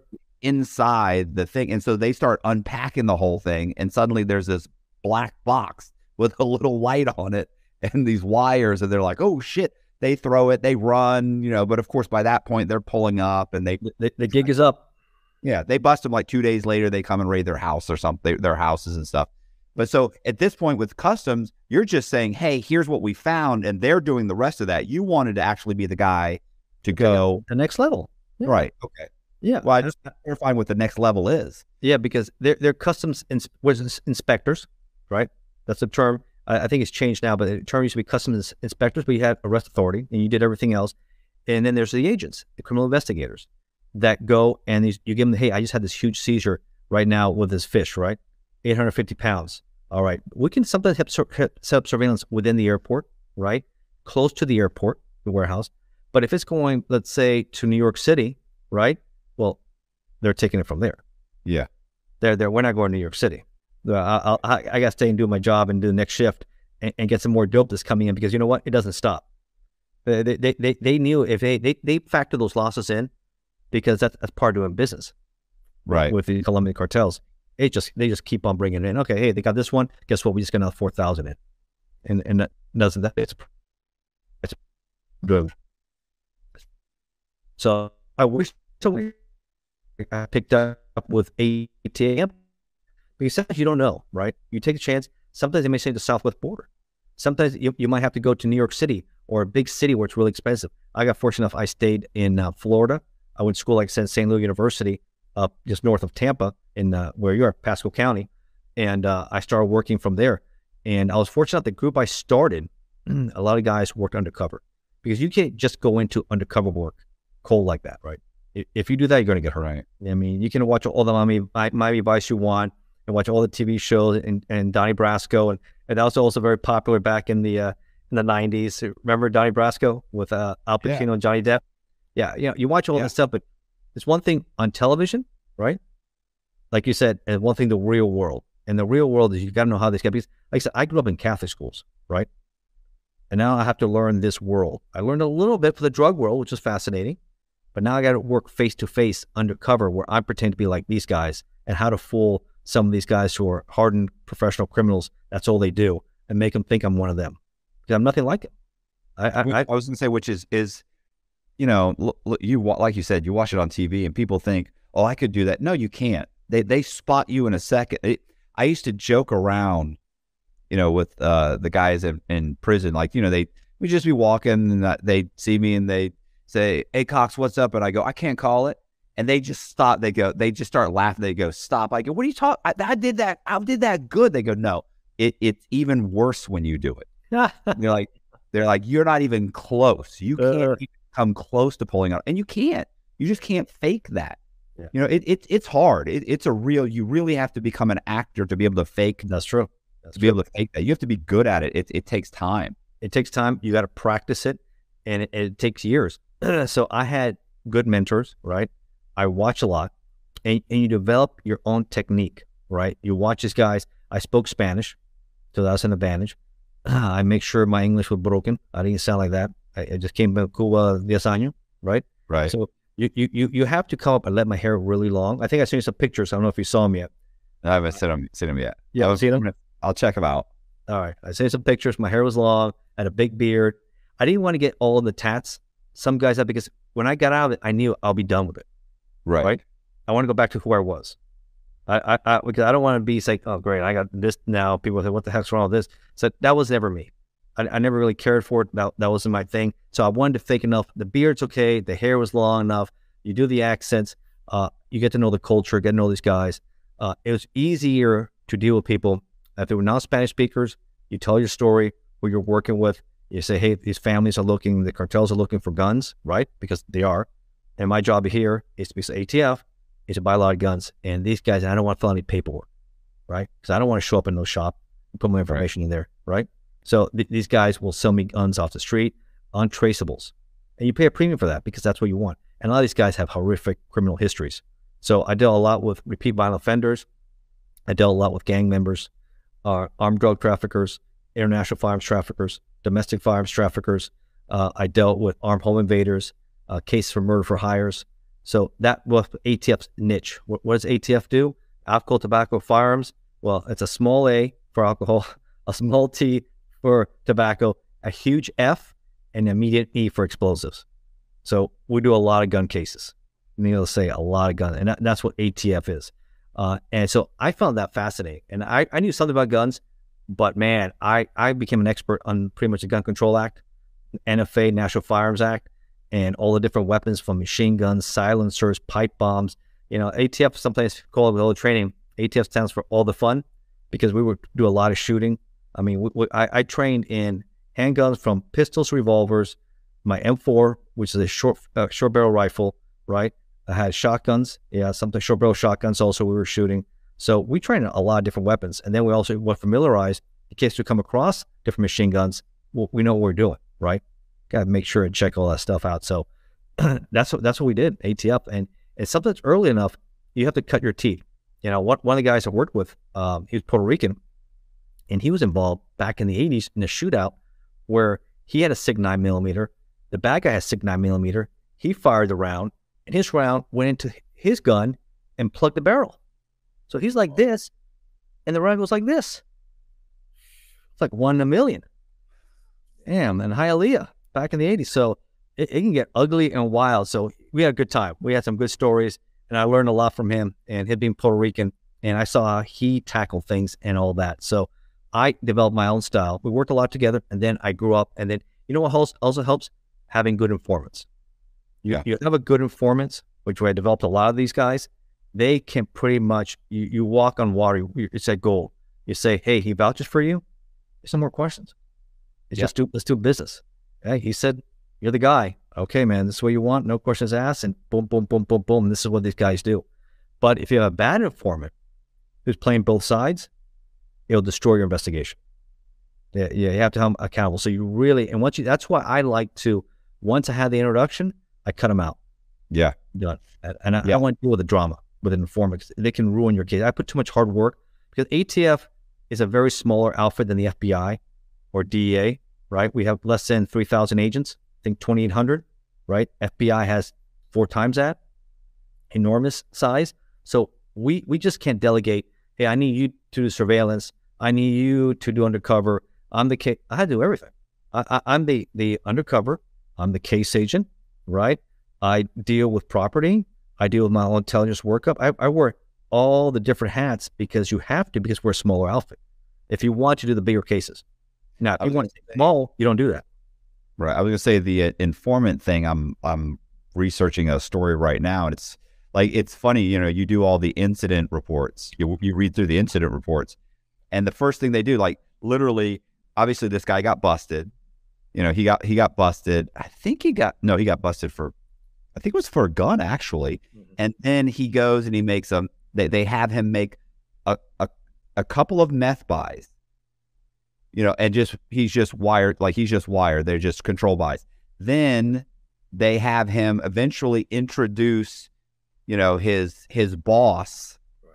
which is the undercover. Then the undercover goes with him on a couple of buys. Sure. Then just the undercover buys and then they they cut the informant out and you know and to me like having been in prison i realized that the problem is like if your whole you can't let him keep buying you can't let the the the um informant yeah. keep lying because first of all he's unreliable he's got a record and then what happens if he gets busted for something else you know you, you can't put him on the stand like oh since then you've been busted for this and this like and he has a huge incentive to lie and the agent doesn't so, you know, you want to put somebody on the stand, you want it to be the agent. That's right. The clean jacket. Ah, he introduced me. Here's what I did. I bought a kilo over the course of the next month. Yeah. Months. That's that's the best way to do it. You you have to because and, and unfortunately some of these guys have have uh, drug addictions, right? Yeah. They and they and they keep on doing stuff. They get messed up and they don't they're not right when they're high, right? And and they do stupid things. So those are the factors you got to get into. That's why I was fortunate some people don't want to do undercover work. Not for everybody. I, I just I, I liked it. I, I really decided I, I kind of like playing the role. I like, and I dealt with all kinds of people. I just told you about the, the variety, but I also the variety of people from different Hispanic groups, different blacks, uh, different uh, other European groups, right? Just a variety, a variety of people, and uh, because it worked and what I was doing, it makes sense. It's based on what's really going on. The cartels have people; they need guns, right? And by the way, not only buying the guns, but I also like, like selling some drugs on the side. What else do you have for personal or for other use? So I buy dope and guns. Sometimes you come across some other stuff. Hey, I have also some body armor. Looking for the body? Yeah, I'll take some ballistic armor. It's amazing what people start telling you and what they do and what else it leads to. Hey, I'm also doing this too. Hey, this guy is also into uh, explosives or into this. Oh, hey, this guy's selling a lot of cigarettes without tax stamps. You know, we do those cases too, a lot less. But yeah, we do all that stuff. So it really opens up when people talk and they feel confident with you, you get a lot of information. And I had everything, like I said, for, for trial purposes, I want to make it like a movie, right? I want the jury to feel comfortable. I want, first of all, I had to make the prosecutor feel comfortable. And once he feels comfortable, then the jury. Um, you hear that? Yes. Can you hold on a second? Sure. Sorry. No worries.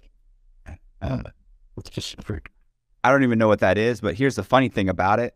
this is since I'm speaking with you, is my wife's ex boyfriend Mm.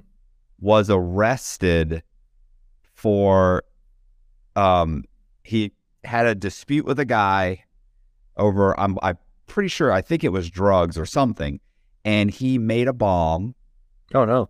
and left it for the guy. It didn't go off. Oh my gosh, that's crazy. Um, but he ended up going to jail for it. And like he's on like the no fly list. And so every time I get a package and I walk out, my first thought when I see the package is, Yeah, I would too. please let this guy, please let this really be from Amazon. And I keep, you know, it's so oh funny Oh my because gosh. sometimes I get deliveries. and It's you're not. It's like it's just it's just there, and I always I'll I don't unwrap it. I'm, my girlfriend comes in. I'm like, you're unlock it. You're you're opening that. It's it's not uncomfortable. A lot of people get into making these pipe bombs, right? And they tighten them up in there, but it's also very dangerous. If you don't know how you do it right, they can some let the flip too early and explode, so they have damage. It's it's very volatile. I, Very I actually had a I actually had a friend that was making a pipe bomb when he was like 15, 16 years old, and it exploded, blew his hands off. The shrapnel, that like he bled out within a minute. Oh no. but but but he he died and you know just a kid just being stupid you know thought it was cool had made a couple small ones and just playing never once thinking to himself like hey this could be it This like, could be it. you, you understand what you're playing with right like this isn't a joke No, this is it isn't like playing with like firecrackers and stuff like that. It's even you, you might lose your finger or something. You're not careful with it.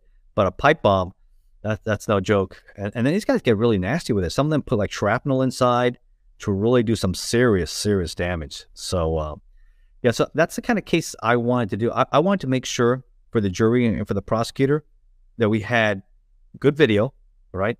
I wanted to make sure it is clear. It's like watching a movie. I wanted the jury to see, okay, this is the evidence watch the mo- movie.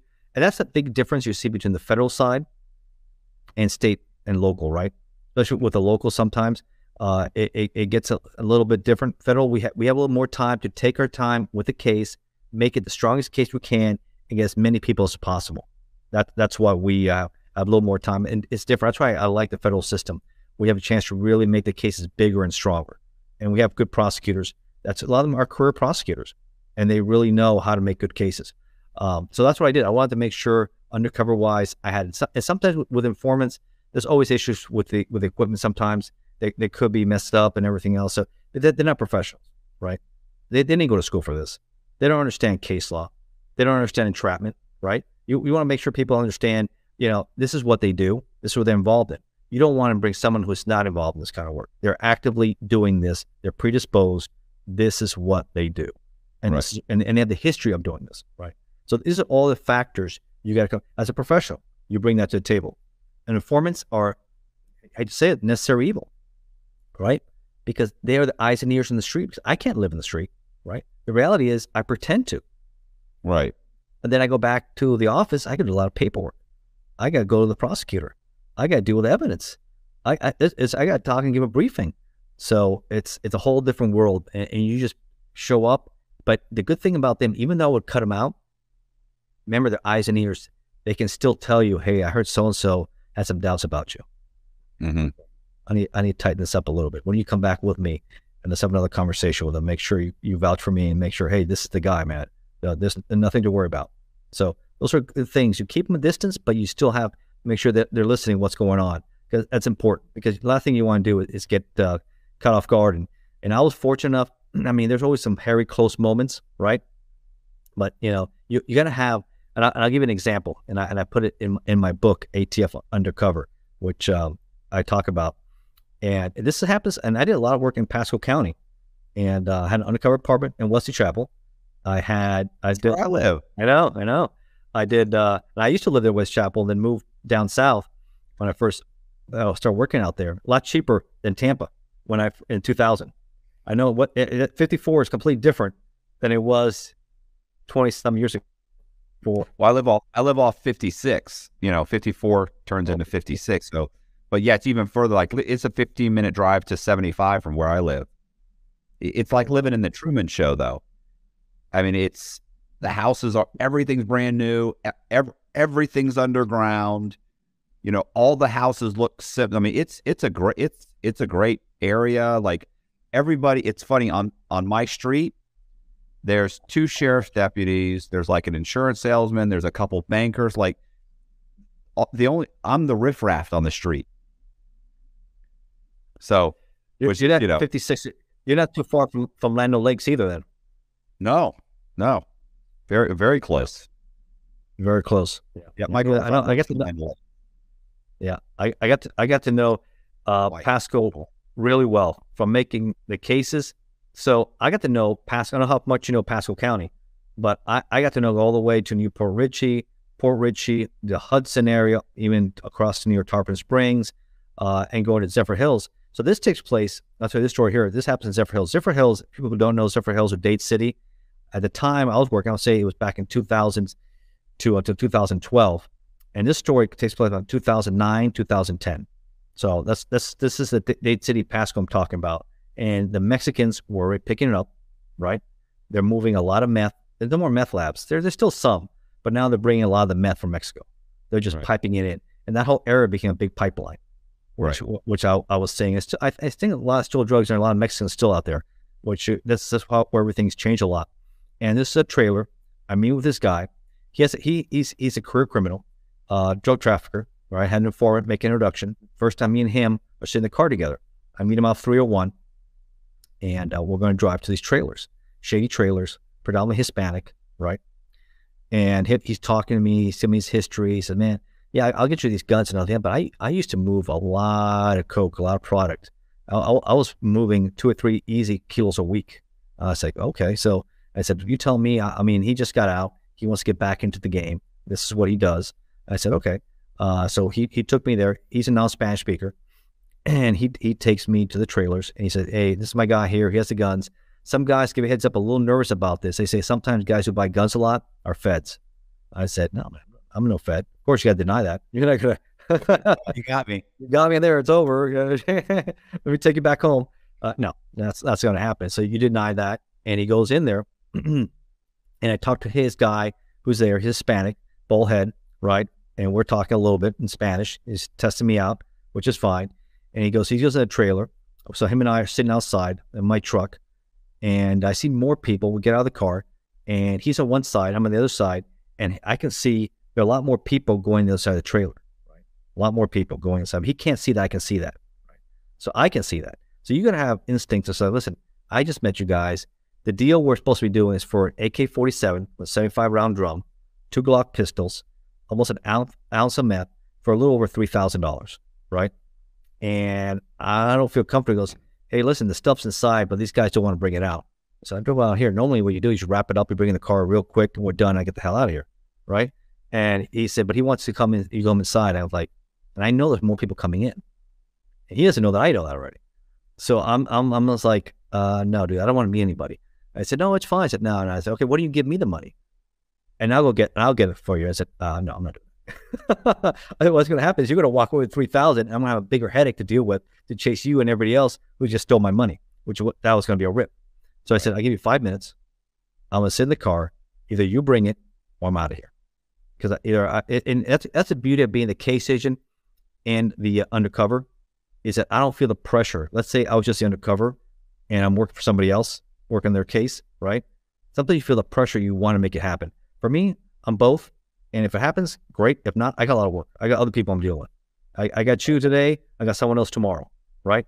So I, I don't I don't I don't ever felt that kind of pressure. I had to make it happen uh, because I don't I want to go home at the end. That's that's the most important thing. No no deals. Five minutes later, a Honda Odyssey pulls up. Guy pops up with an AK forty seven, same for round drum. So uh, him and I talk. He sells me the gun. I take a look at it. I give him the money for that, and then he has a backpack. Another friend had brought him, and he's and he sells me the Glocks with the uh, the crystal meth. I said, "Hey, dude, next time, just keep it between us, and I don't want to deal with this circus next time." And he understood, right. and he understood that. So what? What? I think it's testament. Right. So why would you go? Why if if the AK wasn't in there, mm-hmm. They showed up later. Like, why am I going in the trailer? Like, why? What do you think they were trying to get you in the trailer for? Uh, I think they want to rip me off. Oh, okay. I think they I wasn't So okay. Yeah. I think they want to rip me off. That's what I think they want to take my three thousand dollars, three thousand four hundred dollars, and, and hit me. He said, "Hey man, this, hey, this could be easy hit right here, and and, and we don't have to sell anything, um, because you, you don't know these, some of these gang. I mean, these are gang members, by the way. These aren't average. So these these these are trailer, shitty trailer in Zephyrhills. These are there's a lot of gangs in that area. I want you to understand a lot of Hispanic gangs, a lot of gang members sell a lot of meth, a lot of heroin, armed to the teeth. I don't think of Zephyrhills and that's what I think of. Like that at all. I mean, it's it's it's very you know rural. Like you know, what I'm saying it seems like it's read read my book and and I'll give example after example of that area. Going go in there and stuff like that. It's it it is hot, and um, that's when I was there. I think it's gotten worse. What I've seen because mm-hmm. the cartels have just gotten stronger. When I was there, they they were coming up. You know, El Chapo was good. Sinaloa is strong, but but now you have uh, the rise of CJNG, with yeah. Jalisco New Generation Cartel. Yeah. Major rival for Sinaloa, right? El Mencho, he, he's now the big player. Cervantes, right? and uh, they're they're going to war. You know, and all these guys, you know, El Chapo, El Mencho, give your, your audience a little background.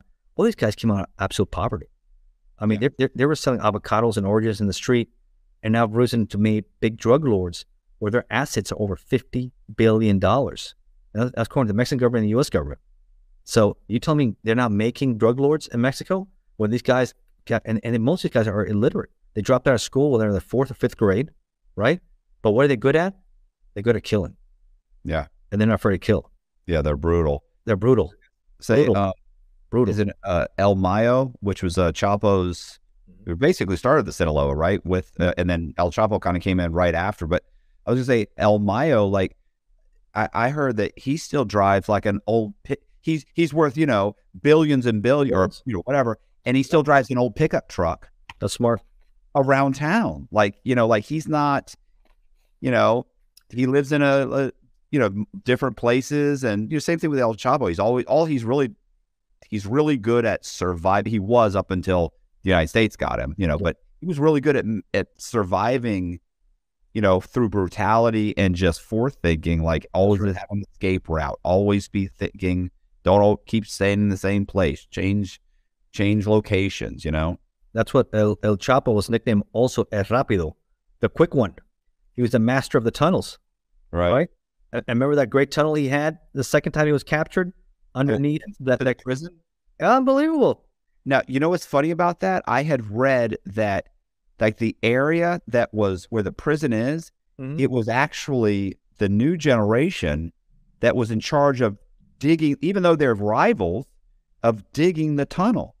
Yeah, but at that time, I think at that time they were still uh, 2015. Yeah, they began to go a little bit sideways. Not as bad as now, but it, it, it would get a lot worse.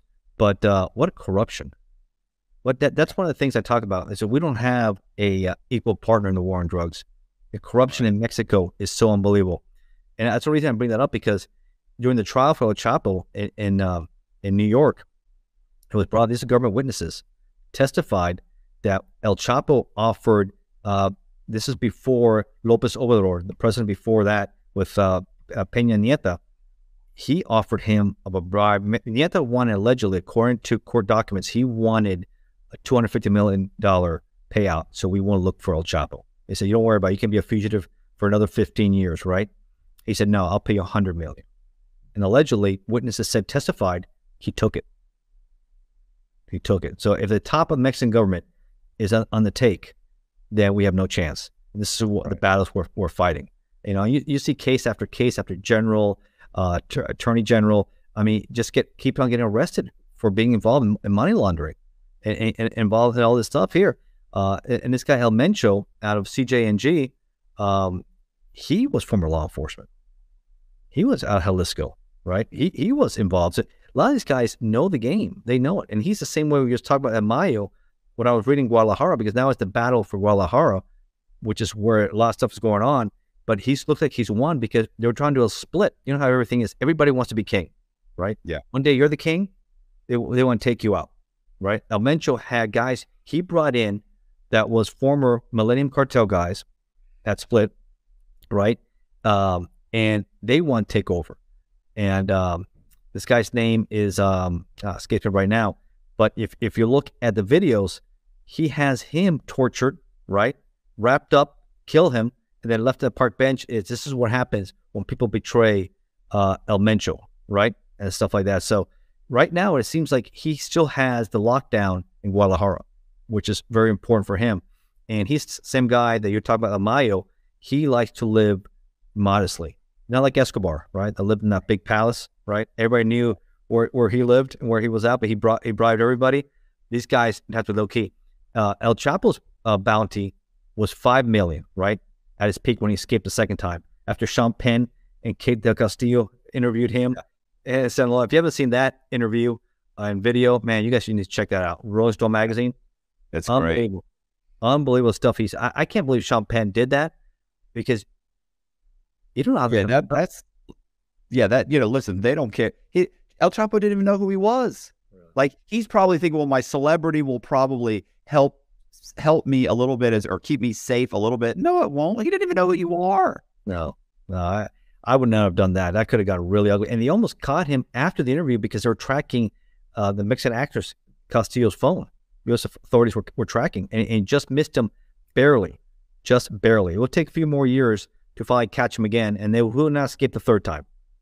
Not escape a third time. He will Well, be I mean, it- they obviously realized, like, look, we're just not going to be able to keep this guy here. We we have to send him to the United States. And that's so sad because you know what? Now we have the costs, right? Now the U.S. tax dollar has to pay for keeping this guy for life, feeding him, the expenses, legal, ev- everything we pay because the Mexican government is so corrupt they couldn't do it themselves. And it's case after case like this.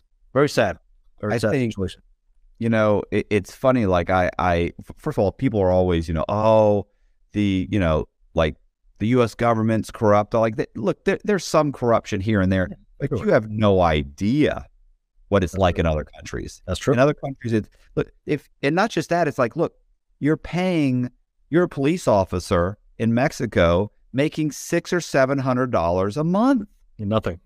that's nothing like like I get it you shouldn't you know you sh- you shouldn't be involved in corruption you should be but it's hard not to be not only for the money but it's dangerous like if you end up being a cop like it's it's kind of like the um the the what was it um shoot I, I was going to say what there was a movie about it um El Cholo was his name. El Cholo was a guy who his rival. They, got wrapped up and executed. Look up his name. El Cholo. oh, Look at the video. He he he's getting. You see the guy from uh, CJNG behind him in masks, and next thing you know, he ends up in a park bench. See the pictures, wrapped up. He was tortured, and said, "This is what happened to El Cholo, the traitor." You don't play. You don't play. It's just a, it's a horrible situation in general. Yeah. So you know when you were talking about like the higher up um, upper echelon of the government, I have a buddy named uh, Juan Sanchez who was in um, in Venezuela. Right, he was a Venezuelan citizen, came to the United States, started doing real estate, doing very well. Uh, 2008 financial crisis hits. His um, his subdivisions and the developments start going under. He needs money. So he goes to Venezuela and he starts pitching to Venezuelans like, hey, you should invest. And so he- people in the government invest. Basically, the equivalent of the U.S. Um, uh, or the the head U like the U.S. attorney here, right? The U.S. Attorney General Mhm. in Venezuela ends up investing with him. Mhm. Multiple people in the in the government investing, but they're in gov. They're he finds out later when Juan gets caught. The money they're investing is money they're laundering for Mexico For the cartels. for the cartels through Venezuela. They give it to Juan. Juan loses the money, Oh no. and now they're threatening to kill him. He actually goes back to Venezuela. They kidnap him for four or five days. He eventually escapes, gets on a plane, flies back to the United States. But when he gets caught, he eventually obviously cooperates. He cooperates, and the FBI comes in, and the the CIA comes in. He, he he said they never said CIA, but they never showed badges, anything. My lawyer told me I think they were CIA. They come in and they say, "Listen, we looked at your phone. We see phone numbers and names in here of people that we've had indicted from Venezuela that are in the government."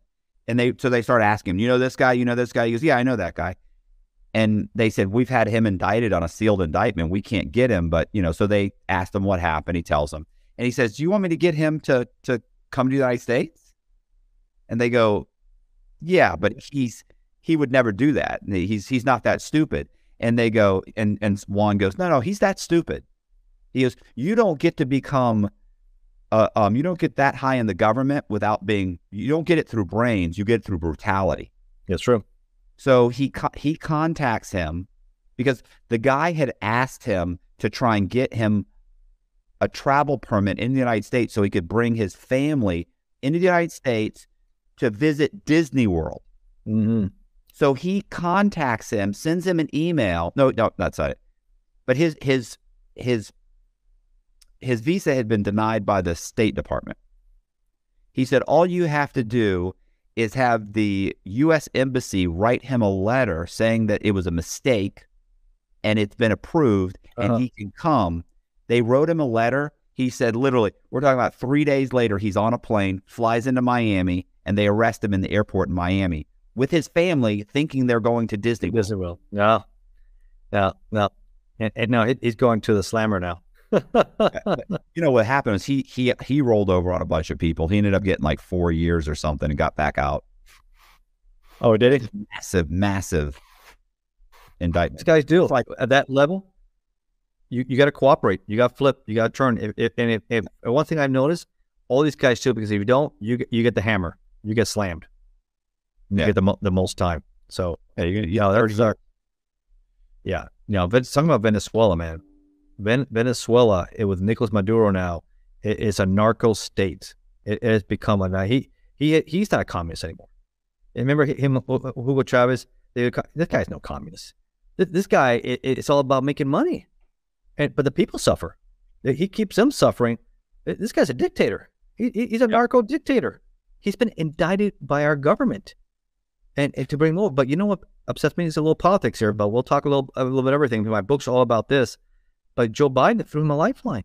Administration to see if Chevron go back there and get oil pumped up because we don't want to deal with the Russians, right? We're we're tired of the Saudis, with the stuff he's done, uh, Mohammed bin Salman. So it's like we want to work with the Venezuelans, who's all the stuff this guy's done. He's done atrocities to his people. If, if you're not about him, you're you're you're done.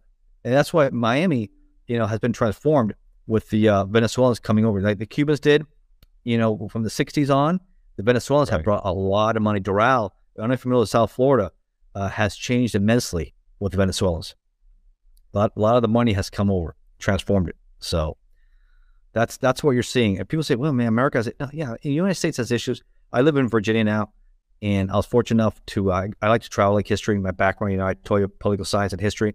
I went to Mount Mount Vernon, and uh, I've gone to Monticello. Mount Vernon is Washington's home, and then and Yeah. then Monticello, Jefferson's home, and and I visited there.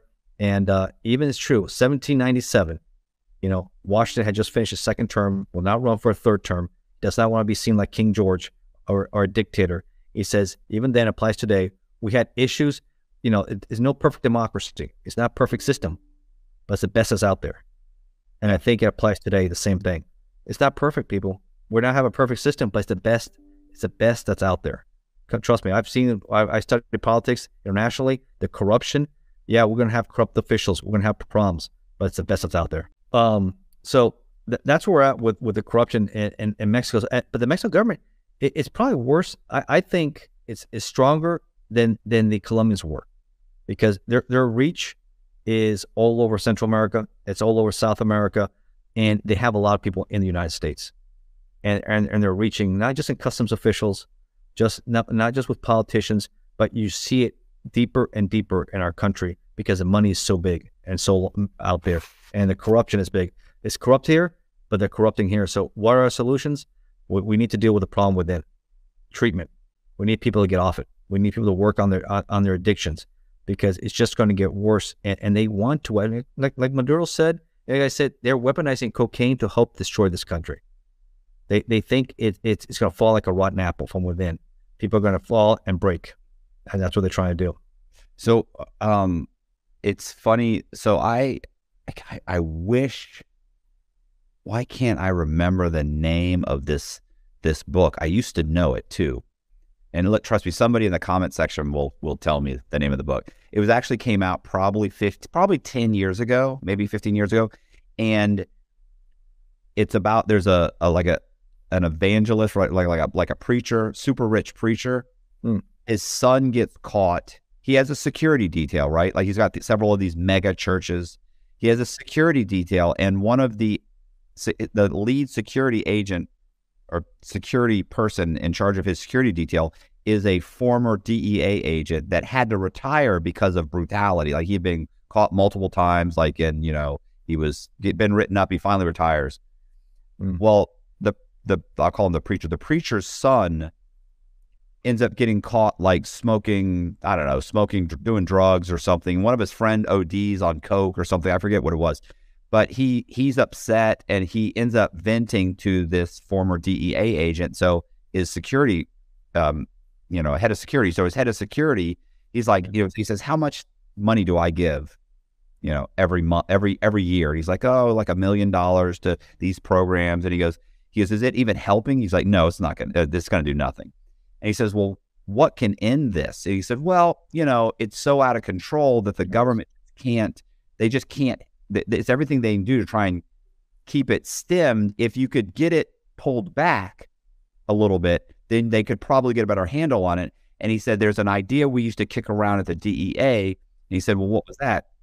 He said, If you poisoned the drug supply, then the the the the hardcore he said the casual users aren't the problem. He says casual users would just stop. He said, but the drug addicts, he said, they would have to seek some kind of rehabs. Any rehab, yeah. Right. And so they end up, he ends up going to somewhere and who knows where, Brazil, I forget where it was, mm-hmm. but someplace. And he, he ends up, he ends up finding this chemist and he ends up getting these mushrooms that allows them to poison um, the drug supply, right? Like Coke. And he, he, of course, he, he gets a bunch of retired DEA agents, you know, friends of his to help him. There's a group of like six of them. And he ends up poisoning a whole bunch of drugs and what happens is the hardcore users they they inhale it and then if they do enough of it it ends up breaking down and shutting down their their livers and they die. So they end up doing this on a massive scale. Oh my gosh. And I, I listen, it was and of course what happens is it, it it works. But the problem is is what he tells the preacher is like, you know, there will be some people will get sick, there may be a few deaths and he knows the reality is there's going to be thousands. And there ends up being tens of thousands of deaths because they do it on such a massive scale. And um, this is um, fiction. This is fiction. It's fiction. Yeah, it's fiction, but it's it's a great book. I mean, keep on it how much I read when I was locked up. It was this. It was just really well written, researched. You know, how much was possible, I don't know, but it was it, it really, you know, and the guy's got the statistics and the whole thing, and you you really realize reading the book like what a massive issue it is. Oh, it is. Oh, it is. And another another way to attack it was when you're seeing here, you see in Virginia all over the country, and it started with marijuana. It's it's been it's getting legalized all over the country, right? Right. Recreational use. You, you take the because the Mexican cartels make a lot of money cultivating marijuana, So you Right. take that away from them, that's going to hurt their profits a lot too. So right. I think marijuana, you're seeing it. I mean, I know Florida is just medical, but I know Virginia got it approved for uh, recreational. So it, it is going all over in the Northeast, the Midwest, of course, the West Coast, the, uh, up and down is approved for recreational. So that's where you're seeing it. It's going that way. I, I think marijuana, you know, you, Thomas Jefferson even grew marijuana in Monticello, right? Founding fathers. I mean, marijuana's been around for hundreds of thousands of years. People have been smoking it, right? You know, Right. it's not my thing. I don't like getting high. I don't like you know smoking my lungs. But if some people that's what they want, like cigarette smoking, I, I'd rather not be around it, right? I like to eat away from that. I don't like to be around any of that stuff here. But some people like it. I think the edibles now, I think are legal in every state. It gets you high. Those edibles. Right. Have you seen that? Every that's everywhere now. Yeah. I, I mean, you know, I, the, drugs were just never my, pro- my, my thing, but I, No. but this is the thing. I'm, I'm, I definitely agree that, you know, to me, look, if you took the money they spent on the prison population and you made going to rehabs mm-hmm. affordable and you did more education and you legalize a lot of those substances, I think would alleviate the problem considerably. And it listen, and it'd be detrimental to the to the cartels. Absolutely, because then, then you're taxing it here. We're making the money, right? The, the states and the federal system. So you, you have to eliminate marijuana from being a Schedule One banned substance, right? That's the first thing because you can do all the things at the state level, but if you're still a, uh, a you you use marijuana, you want to buy a firearm and an FFL, Federal Firearms Licensee, you still prohibited. You can't do that because you're still a drug user, right? So Right. if you're a drug user, you can't do that. Marijuana is still on the list there. So a lot of things I know that's passed in the House of Representatives that needs to be approved in the Senate to start making this nationwide because I've seen it firsthand. I think we're wasting time in the judicial system, clogging judicial system when you have these petty cases. You uh, ATF went after the worst of the worst, right? The most Right. violent. That's what you have to focus on. The most violent repeat offenders, armed traffickers, armed home invaders, guys who want to commit murder for hire, you know, international traffickers. That's inter- gun traffickers. That's what we have to focus on. Not guys who have some weed they want to smoke and they're doing this on the side. I mean, all- the places want to have a ZT policy, zero tolerance. That's a waste of time. Mhm. That's you, you, you're clogging the system on, on these people should be treated for health issues, not criminal. They shouldn't criminalize these people, in my opinion. This is coming from guys who've been 26 years in law enforcement who have seen it, right? Uh, I, I just think it is a waste of our tax dollars. It's a waste of time. And we're building more prisons. We need to focus on, and the court system gets overwhelmed with it also. And you don't want any of that. So we have to be smarter. It's marijuana. Yes. Hey, uh, we learned learn the lesson from prohibition. I wrote a book about it, right? The rise of the outfit here, the Chicago crime bosses. And Right. after, that's what made Al Capone. That's what made these guys a violence because it was illegal, right? And then once we legalize it, well, there goes that. And all of a sudden, the governments making the money, right? They're getting taxed and everybody can enjoy themselves. You're not being criminalized for having a beer or drinking whiskey, which is was ridiculous, right? The, the same thing, in my opinion, should apply to marijuana. The other drugs, a little bit tougher to deal with, but we have to come up with solutions. But marijuana is the first gateway, I think, with that because, I mean, everybody in college, you, you want, you see how many people in college have to go sometimes to really bad areas to get some weed, right? Right. End up getting hurt, robbed. You want you just go to the store, right? It's illegal. Uh, that, that, we have to be smart about it. Obviously, I don't want to be around it. I don't want to smell it because I went to Kingston for do some work uh, for training, and everywhere in Kingston you could smell it. The ganja, as they say, ganja man, right? It's everywhere. And I, I really don't. I, I didn't care for that smell. That's Okay. wrong. Kingston, Kingston in um, Jamaica. Jamaica, right? Right, Kingston, Jamaica. Okay. They have a lot. They, they grow a lot of a lot of weed. They call it ganja over there. Oh, listen. And you know, there's places in Jamaica you can't even go. Oh, that's true. Like, I mean, the government doesn't go. Yeah. Like we were when I went to Jamaica. It's funny. I was I was on the run and I went to Jamaica, and and we were have the taxi driver. He's like driving us around, and we were like, "Hey, let's go here, let's go here," and he was like, "Yeah, you can't go there." And he was like, "Listen," he's like, "The police don't go there. Like you definitely aren't going there." We he was like, "We're not going there in my cab." And it was like, wow, it was like, it's that bad? Like, what do you mean the police don't go? He's like, no, it's com- that section, that area is completely um, owned and operated by, the, you know, this one gang. Jamaican posse, whoever. "Oh, Yeah. Try. Yeah, they just had a huge arrest. uh, I think about five, seven years ago. Guy's name was Coke, like from cocaine. Right. Yeah, and and, that, and and the people in Kingston were rioting because he obviously, you know, they provide a lot of work, and you know, it, it's like an Escobar type, right? They also give a lot to the community, just like just like uh, Chapo did, Guzman. They give a lot, they help a lot. They know that the little people, they want to take care of little people, so they kind of help the little people a lot, but because they they work for their organization and do stuff like that. That's the same mentality you, you saw out there in Kingston. Yeah, a lot of people just want to go. If I tell them go to Jamaica, I was gonna maybe work there as an attaché, but once I saw first after two weeks there how the conditions were, no way. I wouldn't bring my family, that's for sure. And I definitely wouldn't go with my family in Mexico, uh, because I, I also because at the end of my career I promoted, and I went to ATF headquarters, and I, I worked there two years, and I was helping briefing the uh, the director case uh, uh, with one in command for the Central Region, who now is number two command for ATF right now. So that's a good contact that uh, that I have, and working and talking and briefing some of the most sensitive cases that ATF was working. Uh, so, and then I was going to maybe transfer to Mexico, but then with the issue of Lopez Obra- Obrador what was going on, uh, who was the president of Mexico, they renounced our diplomatic immunity status as agents. So you think I'm, I'm going to go to Mexico and they don't want to carry firearms? So they don't want you armed. They don't want you to have diplomatic immunity. And I'm going to be kidnapped with my family? I said, no way. I said, I'm eligible to retire. I did my time up here. I enjoyed my career. Thank you so much. and then I got into writing. Right. I, I did a nice trip in writing. Um, well, I've been, you know, writing like this uh, by a year and a half now since I've been retired. Uh, but I, I used to write a lot of reports, right? You get good and really detailed in writing a lot and a lot and a lot. So I said, and I always had a thing for it. I like I like reading. I'm always fascinated with uh, you know history and political science and current events. I'm always reading information. So that's what a lot of my books are.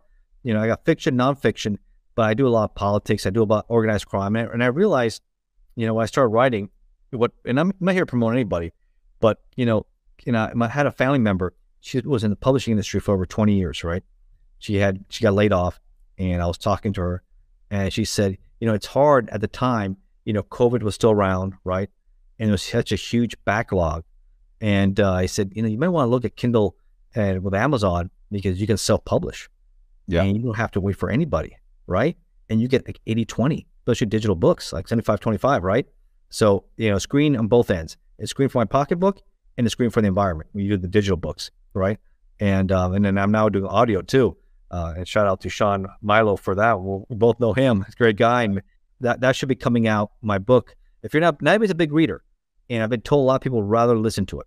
Yeah. And it's a great, great story. I, I encourage people to listen to these books uh, and go Audible. It should be out hopefully in about a month or less. It'll be out there. So I looked into it and it worked for me because I go at my pace. I do whatever subject matter. Because you know how it is. A publisher, you get rid of, the middleman who only cares about making money. I'm always, it's not about always making money. It's about putting something out there which I want to talk about, read about. Right. I was gonna say also, you know, as a writer, you make like you'll make six dollars, six fifty, seven dollars on a on a book that you sell on on Amazon. And if the publisher sells it, you're making a dollar fifteen, a dollar thirty five. Like, you know, and look, the I, I got a I, when I was locked up, I got a book deal. They were in Barnes and Nobles. You know, that's great. Like, how how exciting is that? That's super cool. But in the end, like six months ago, this is five years later. Six months ago is the first time I actually got a, a, small check from them by because it took that long to pay back the advance they gave me. They gave me like a thirty five hundred dollar advance. And listen, in prison, thirty five hundred bucks is a lot, a lot of money. But you know, it just took that long to even pay it back. That's ridiculous. Yeah, you, you would have made a lot more money w- with Kindle for for sure. Yeah, and I, I like doing all. I mean, and I enjoy just like I did my cases. I wore many hats. right. I play that with my books. I do my own book covers. I do my own editing. I, I, I write the material. I choose what, what I'm going to write about. I just did a book that just came out. I think I forwarded to you on Facebook, uh, a messenger on uh, Jim Jones, right? In the, in the, in, in Jonestown, the massacre, uh, because it's now 45 years, and I want to do a little bit deeper dive in that. And I found some pretty interesting things in there, and mistakes that were made, and I I thought things, and I also give my opinion, right, based on my expertise. Right. There's a worse U.S. cult mass murder in U.S. history. Almost nine, oh, 950 dead I right? was, I was gonna say almost a thousand people, or something like 150 kids or 200 kids or something. How many kids? More than that. Or more of that. That's horrible. You could hear if you haven't heard the Jim Jones tape, because he recorded the whole thing. Yeah. Yeah. You should hear that. Horrible. Horrible. My kids are crying and everything else. And the mother, his wife, uh, Marcelina, I believe her name was, she's telling him because these are his kids too. He's poisoning. He said, "Let the kids live." And he goes, and just like this, he goes, "Mother, mother, mother, mother, please." You know, he's already crazy. Mother, Yeah. please. Like and very sarcastic and nasty. Like says, you know, children, hurry because he already killed the congressman, right? They, he Yeah. had his goons go out and already kill the congressman, Leo Ryan, and his entourage, NBC and everybody else, Washington Post. They gunned him down because they knew he- they had 20 defectors. He knew it was over. It, it Yeah. was over in Guyana. And um, and then he he said when they came back said, "Hey, some escaped."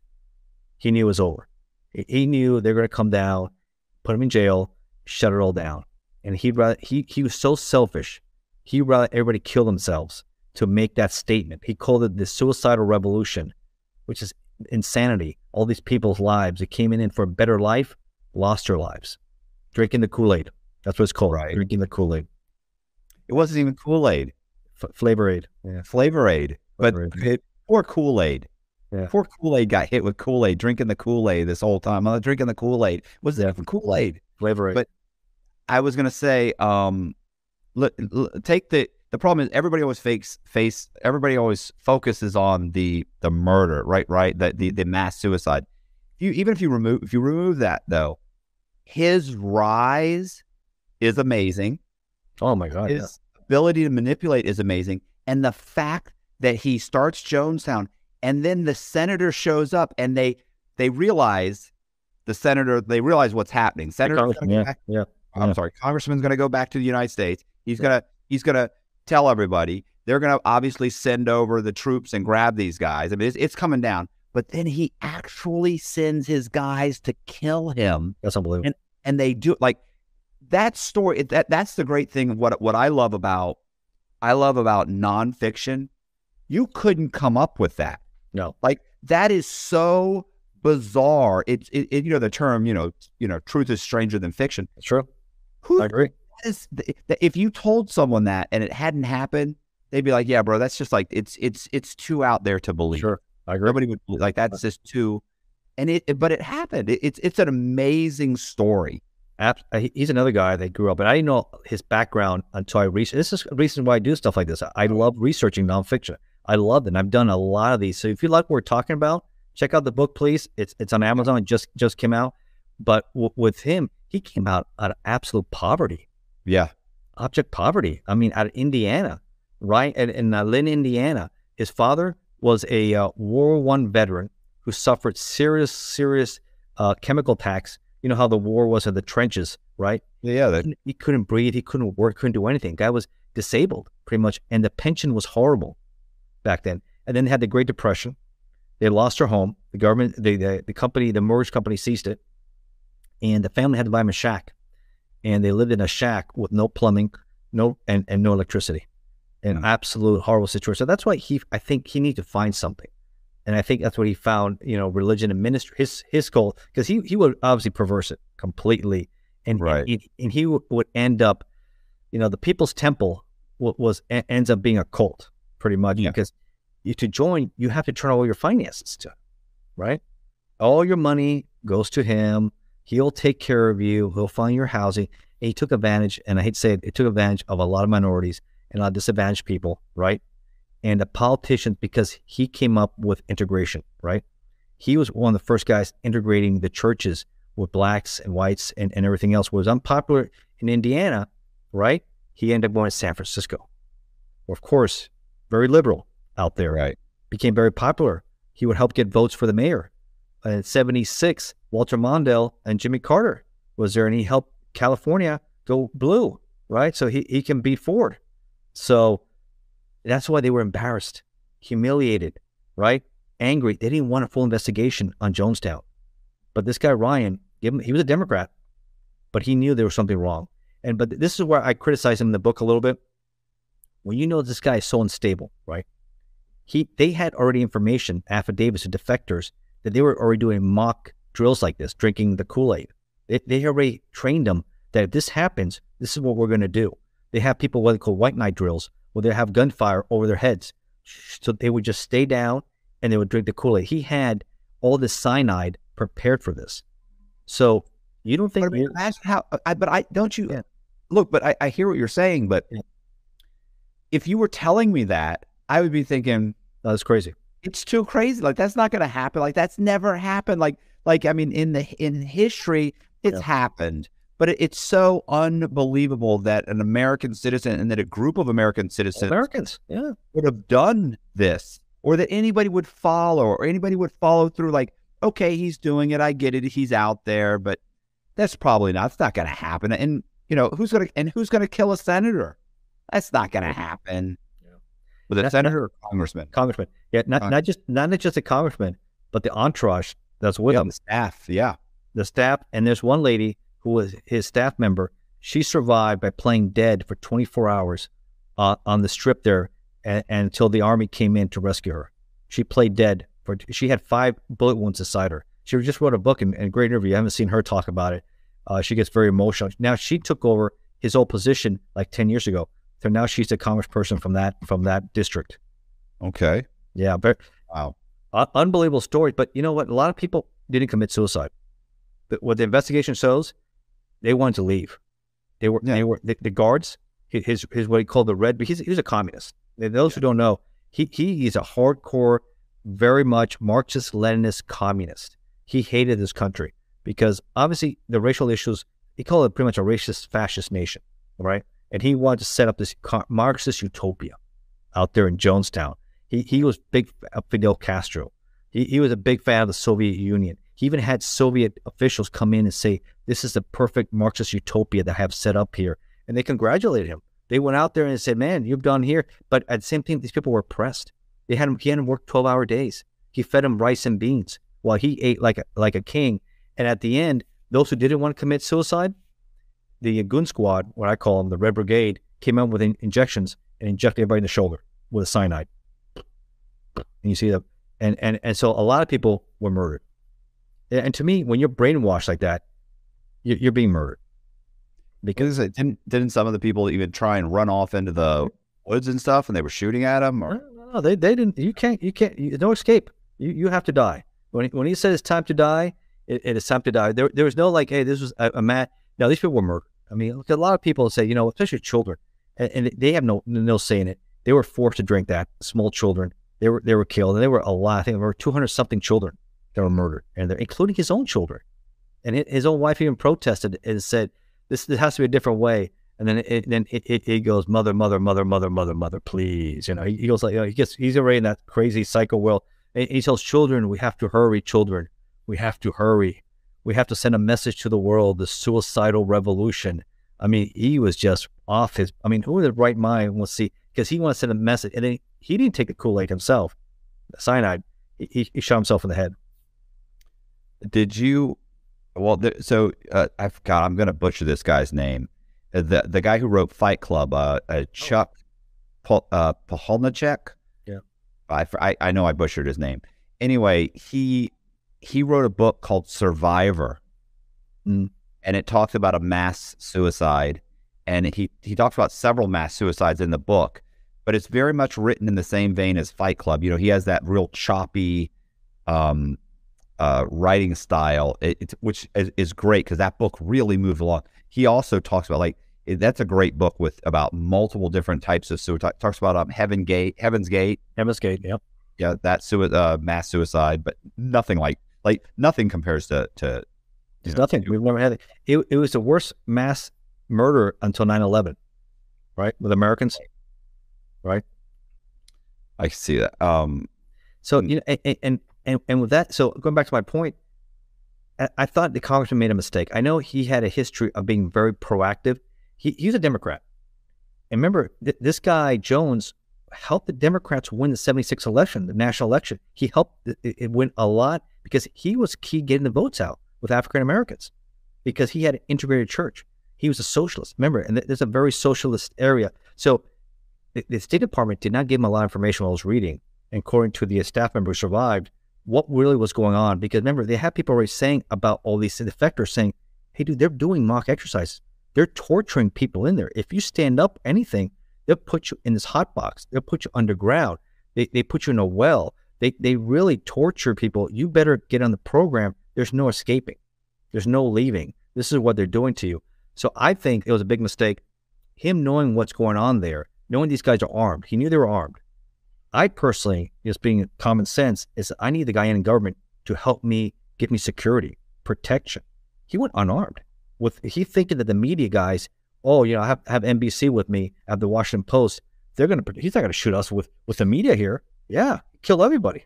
This guy's not following the Geneva Convention. Like I can't shoot reporters or or medics. Don't you know I'm a congressman? Yeah. I don't think he. Here, Yeah. here, man. And he, he care. So that's the you can never underestimate your opponent. Never underestimate. Yeah. Be prepared. Uh, I, I think he would have if he would have had the army or at least some representatives, and they saw the evidence. I think they could have arrested him, taken him there, and he would have saved those lives. I, I think he was just approached the wrong way. That that and at the end, knowing that kind of person, how volatile he was, how could they not think that would not trigger that after he'd been practicing that, right? He pretty much said that's what he's going to do. Arrogance.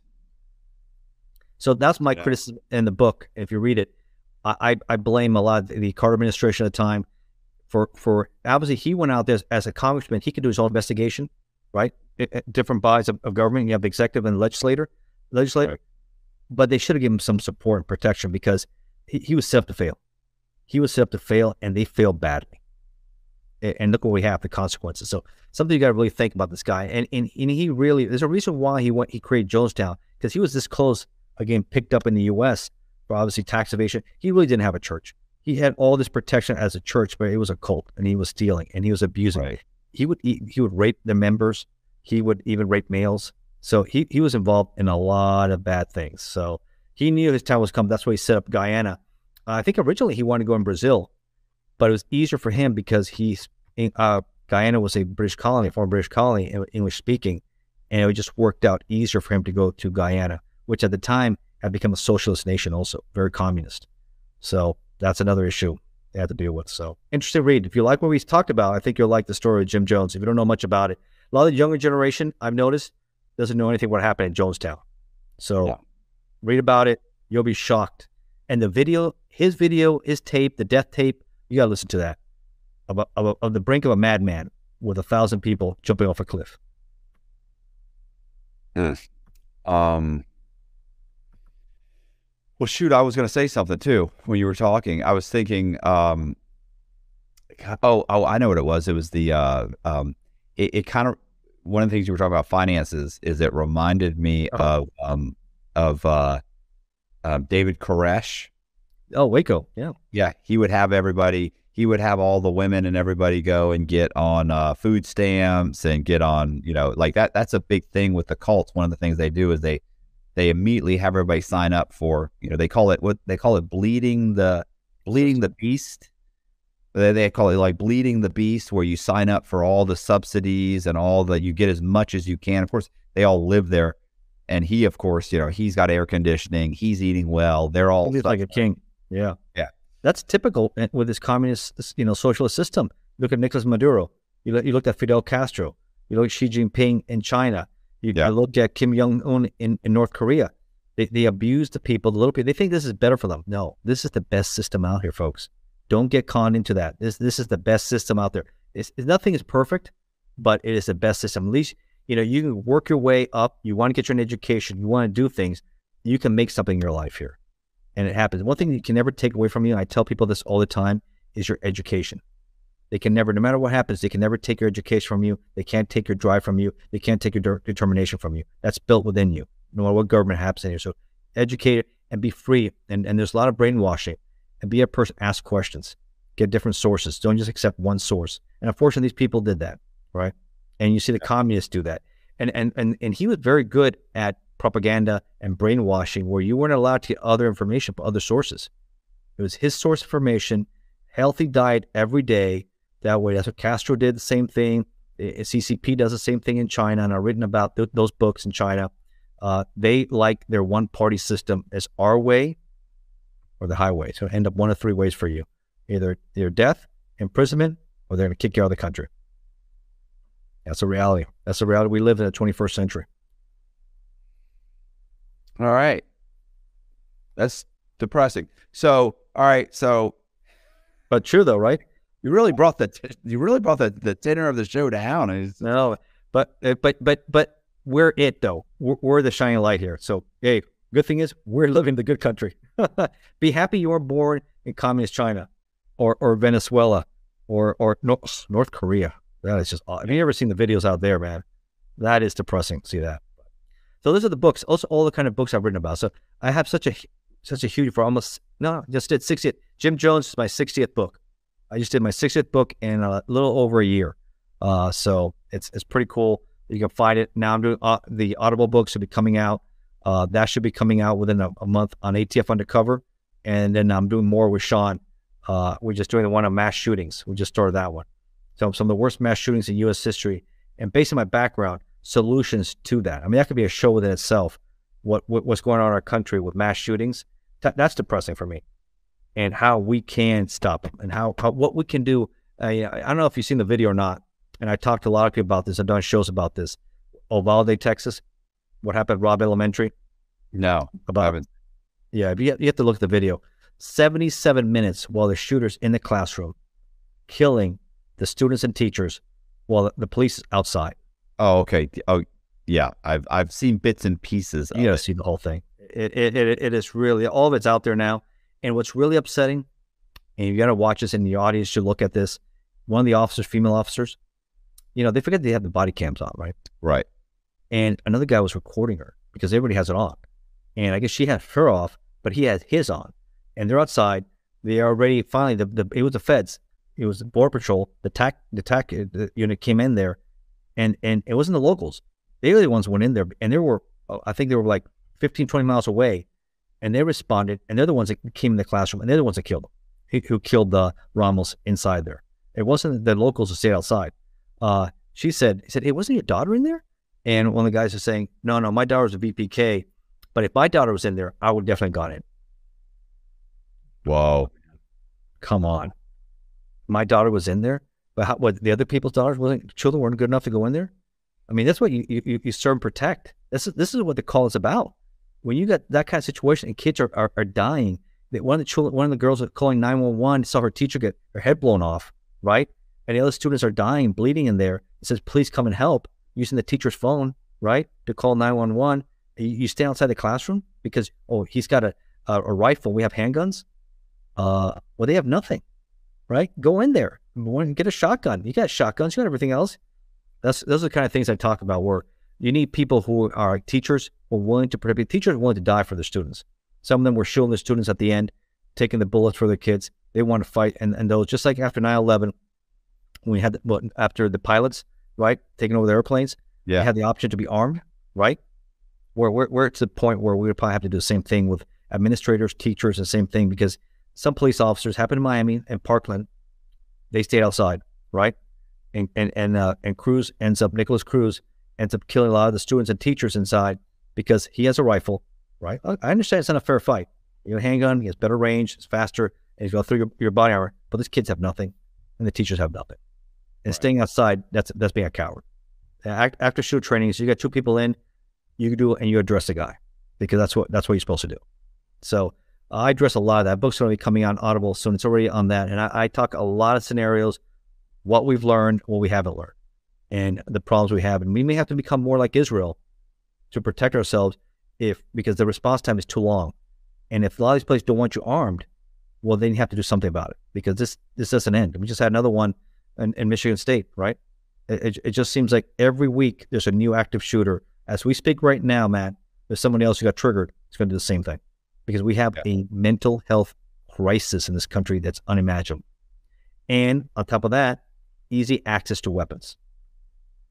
That's that's the problem. That's another that's a, that's a depressing thing about 21st century America right now. And I put that in my book here. It's it's no solution because the only other solution is a good guy with a bat taking on bad guys with guns, right? Letting everybody be armed. And because in Indiana a few months ago, in a food court in a mall, a guy had armed himself in the bathroom. He started shooting, but somebody was was armed, concealed weapons permit, and addressed them and killed them. Yeah. You never see that. You never see that video though. Hopefully That's not we'll the see. video they push. No, no, no. We got to push other stuff. So those are things I want your audience to think about. Good conversations, serious topics we've taken on, but that's what I write about. Things are happening and solutions. My back, especially with ATF, my back with guns and stuff like this, it's really things that shouldn't be politicized by the right or the left. This is about us, right? Our family, because nobody wants their kids killed. And everybody wants to have their peace of mind. I have two daughters, safe at school. That's the worst case scenario. You get that call, school got shut down, a madman's it's, it's in the loose there, and they, they do nothing. Uh, Pulse nightclub. I mean, it's just case after case. The police don't go in sometimes. Pulse nightclub, they spend like 12 hours while he's he's there. Remember in the gay nightclub, the guy Yeah. is shooting everybody in the gay nightclub. I mean, they they they wait for the SWAT team while the people are in the bathroom and he's lining up in the stalls and shooting everybody. Why aren't they going in? So it is just one after another, and and you I and I pick apart each one. So it's an interesting read. What we have to learn and what we have to do, and and it's about people being armed. These gun-free zones, Matt. Yeah. means The bad guys are going to victimize you because they they're gonna That doesn't change a fucking thing. no, they're going to be armed. They know that's easy easy pickings because I've done a lot of shows with guys, and um, you know just my own history who have a history, and that's what they look for. You know, they look for the bank doesn't have the armed security guy, right? They, they they look for the place in the mall which is nobody armed, no policing, or the theater.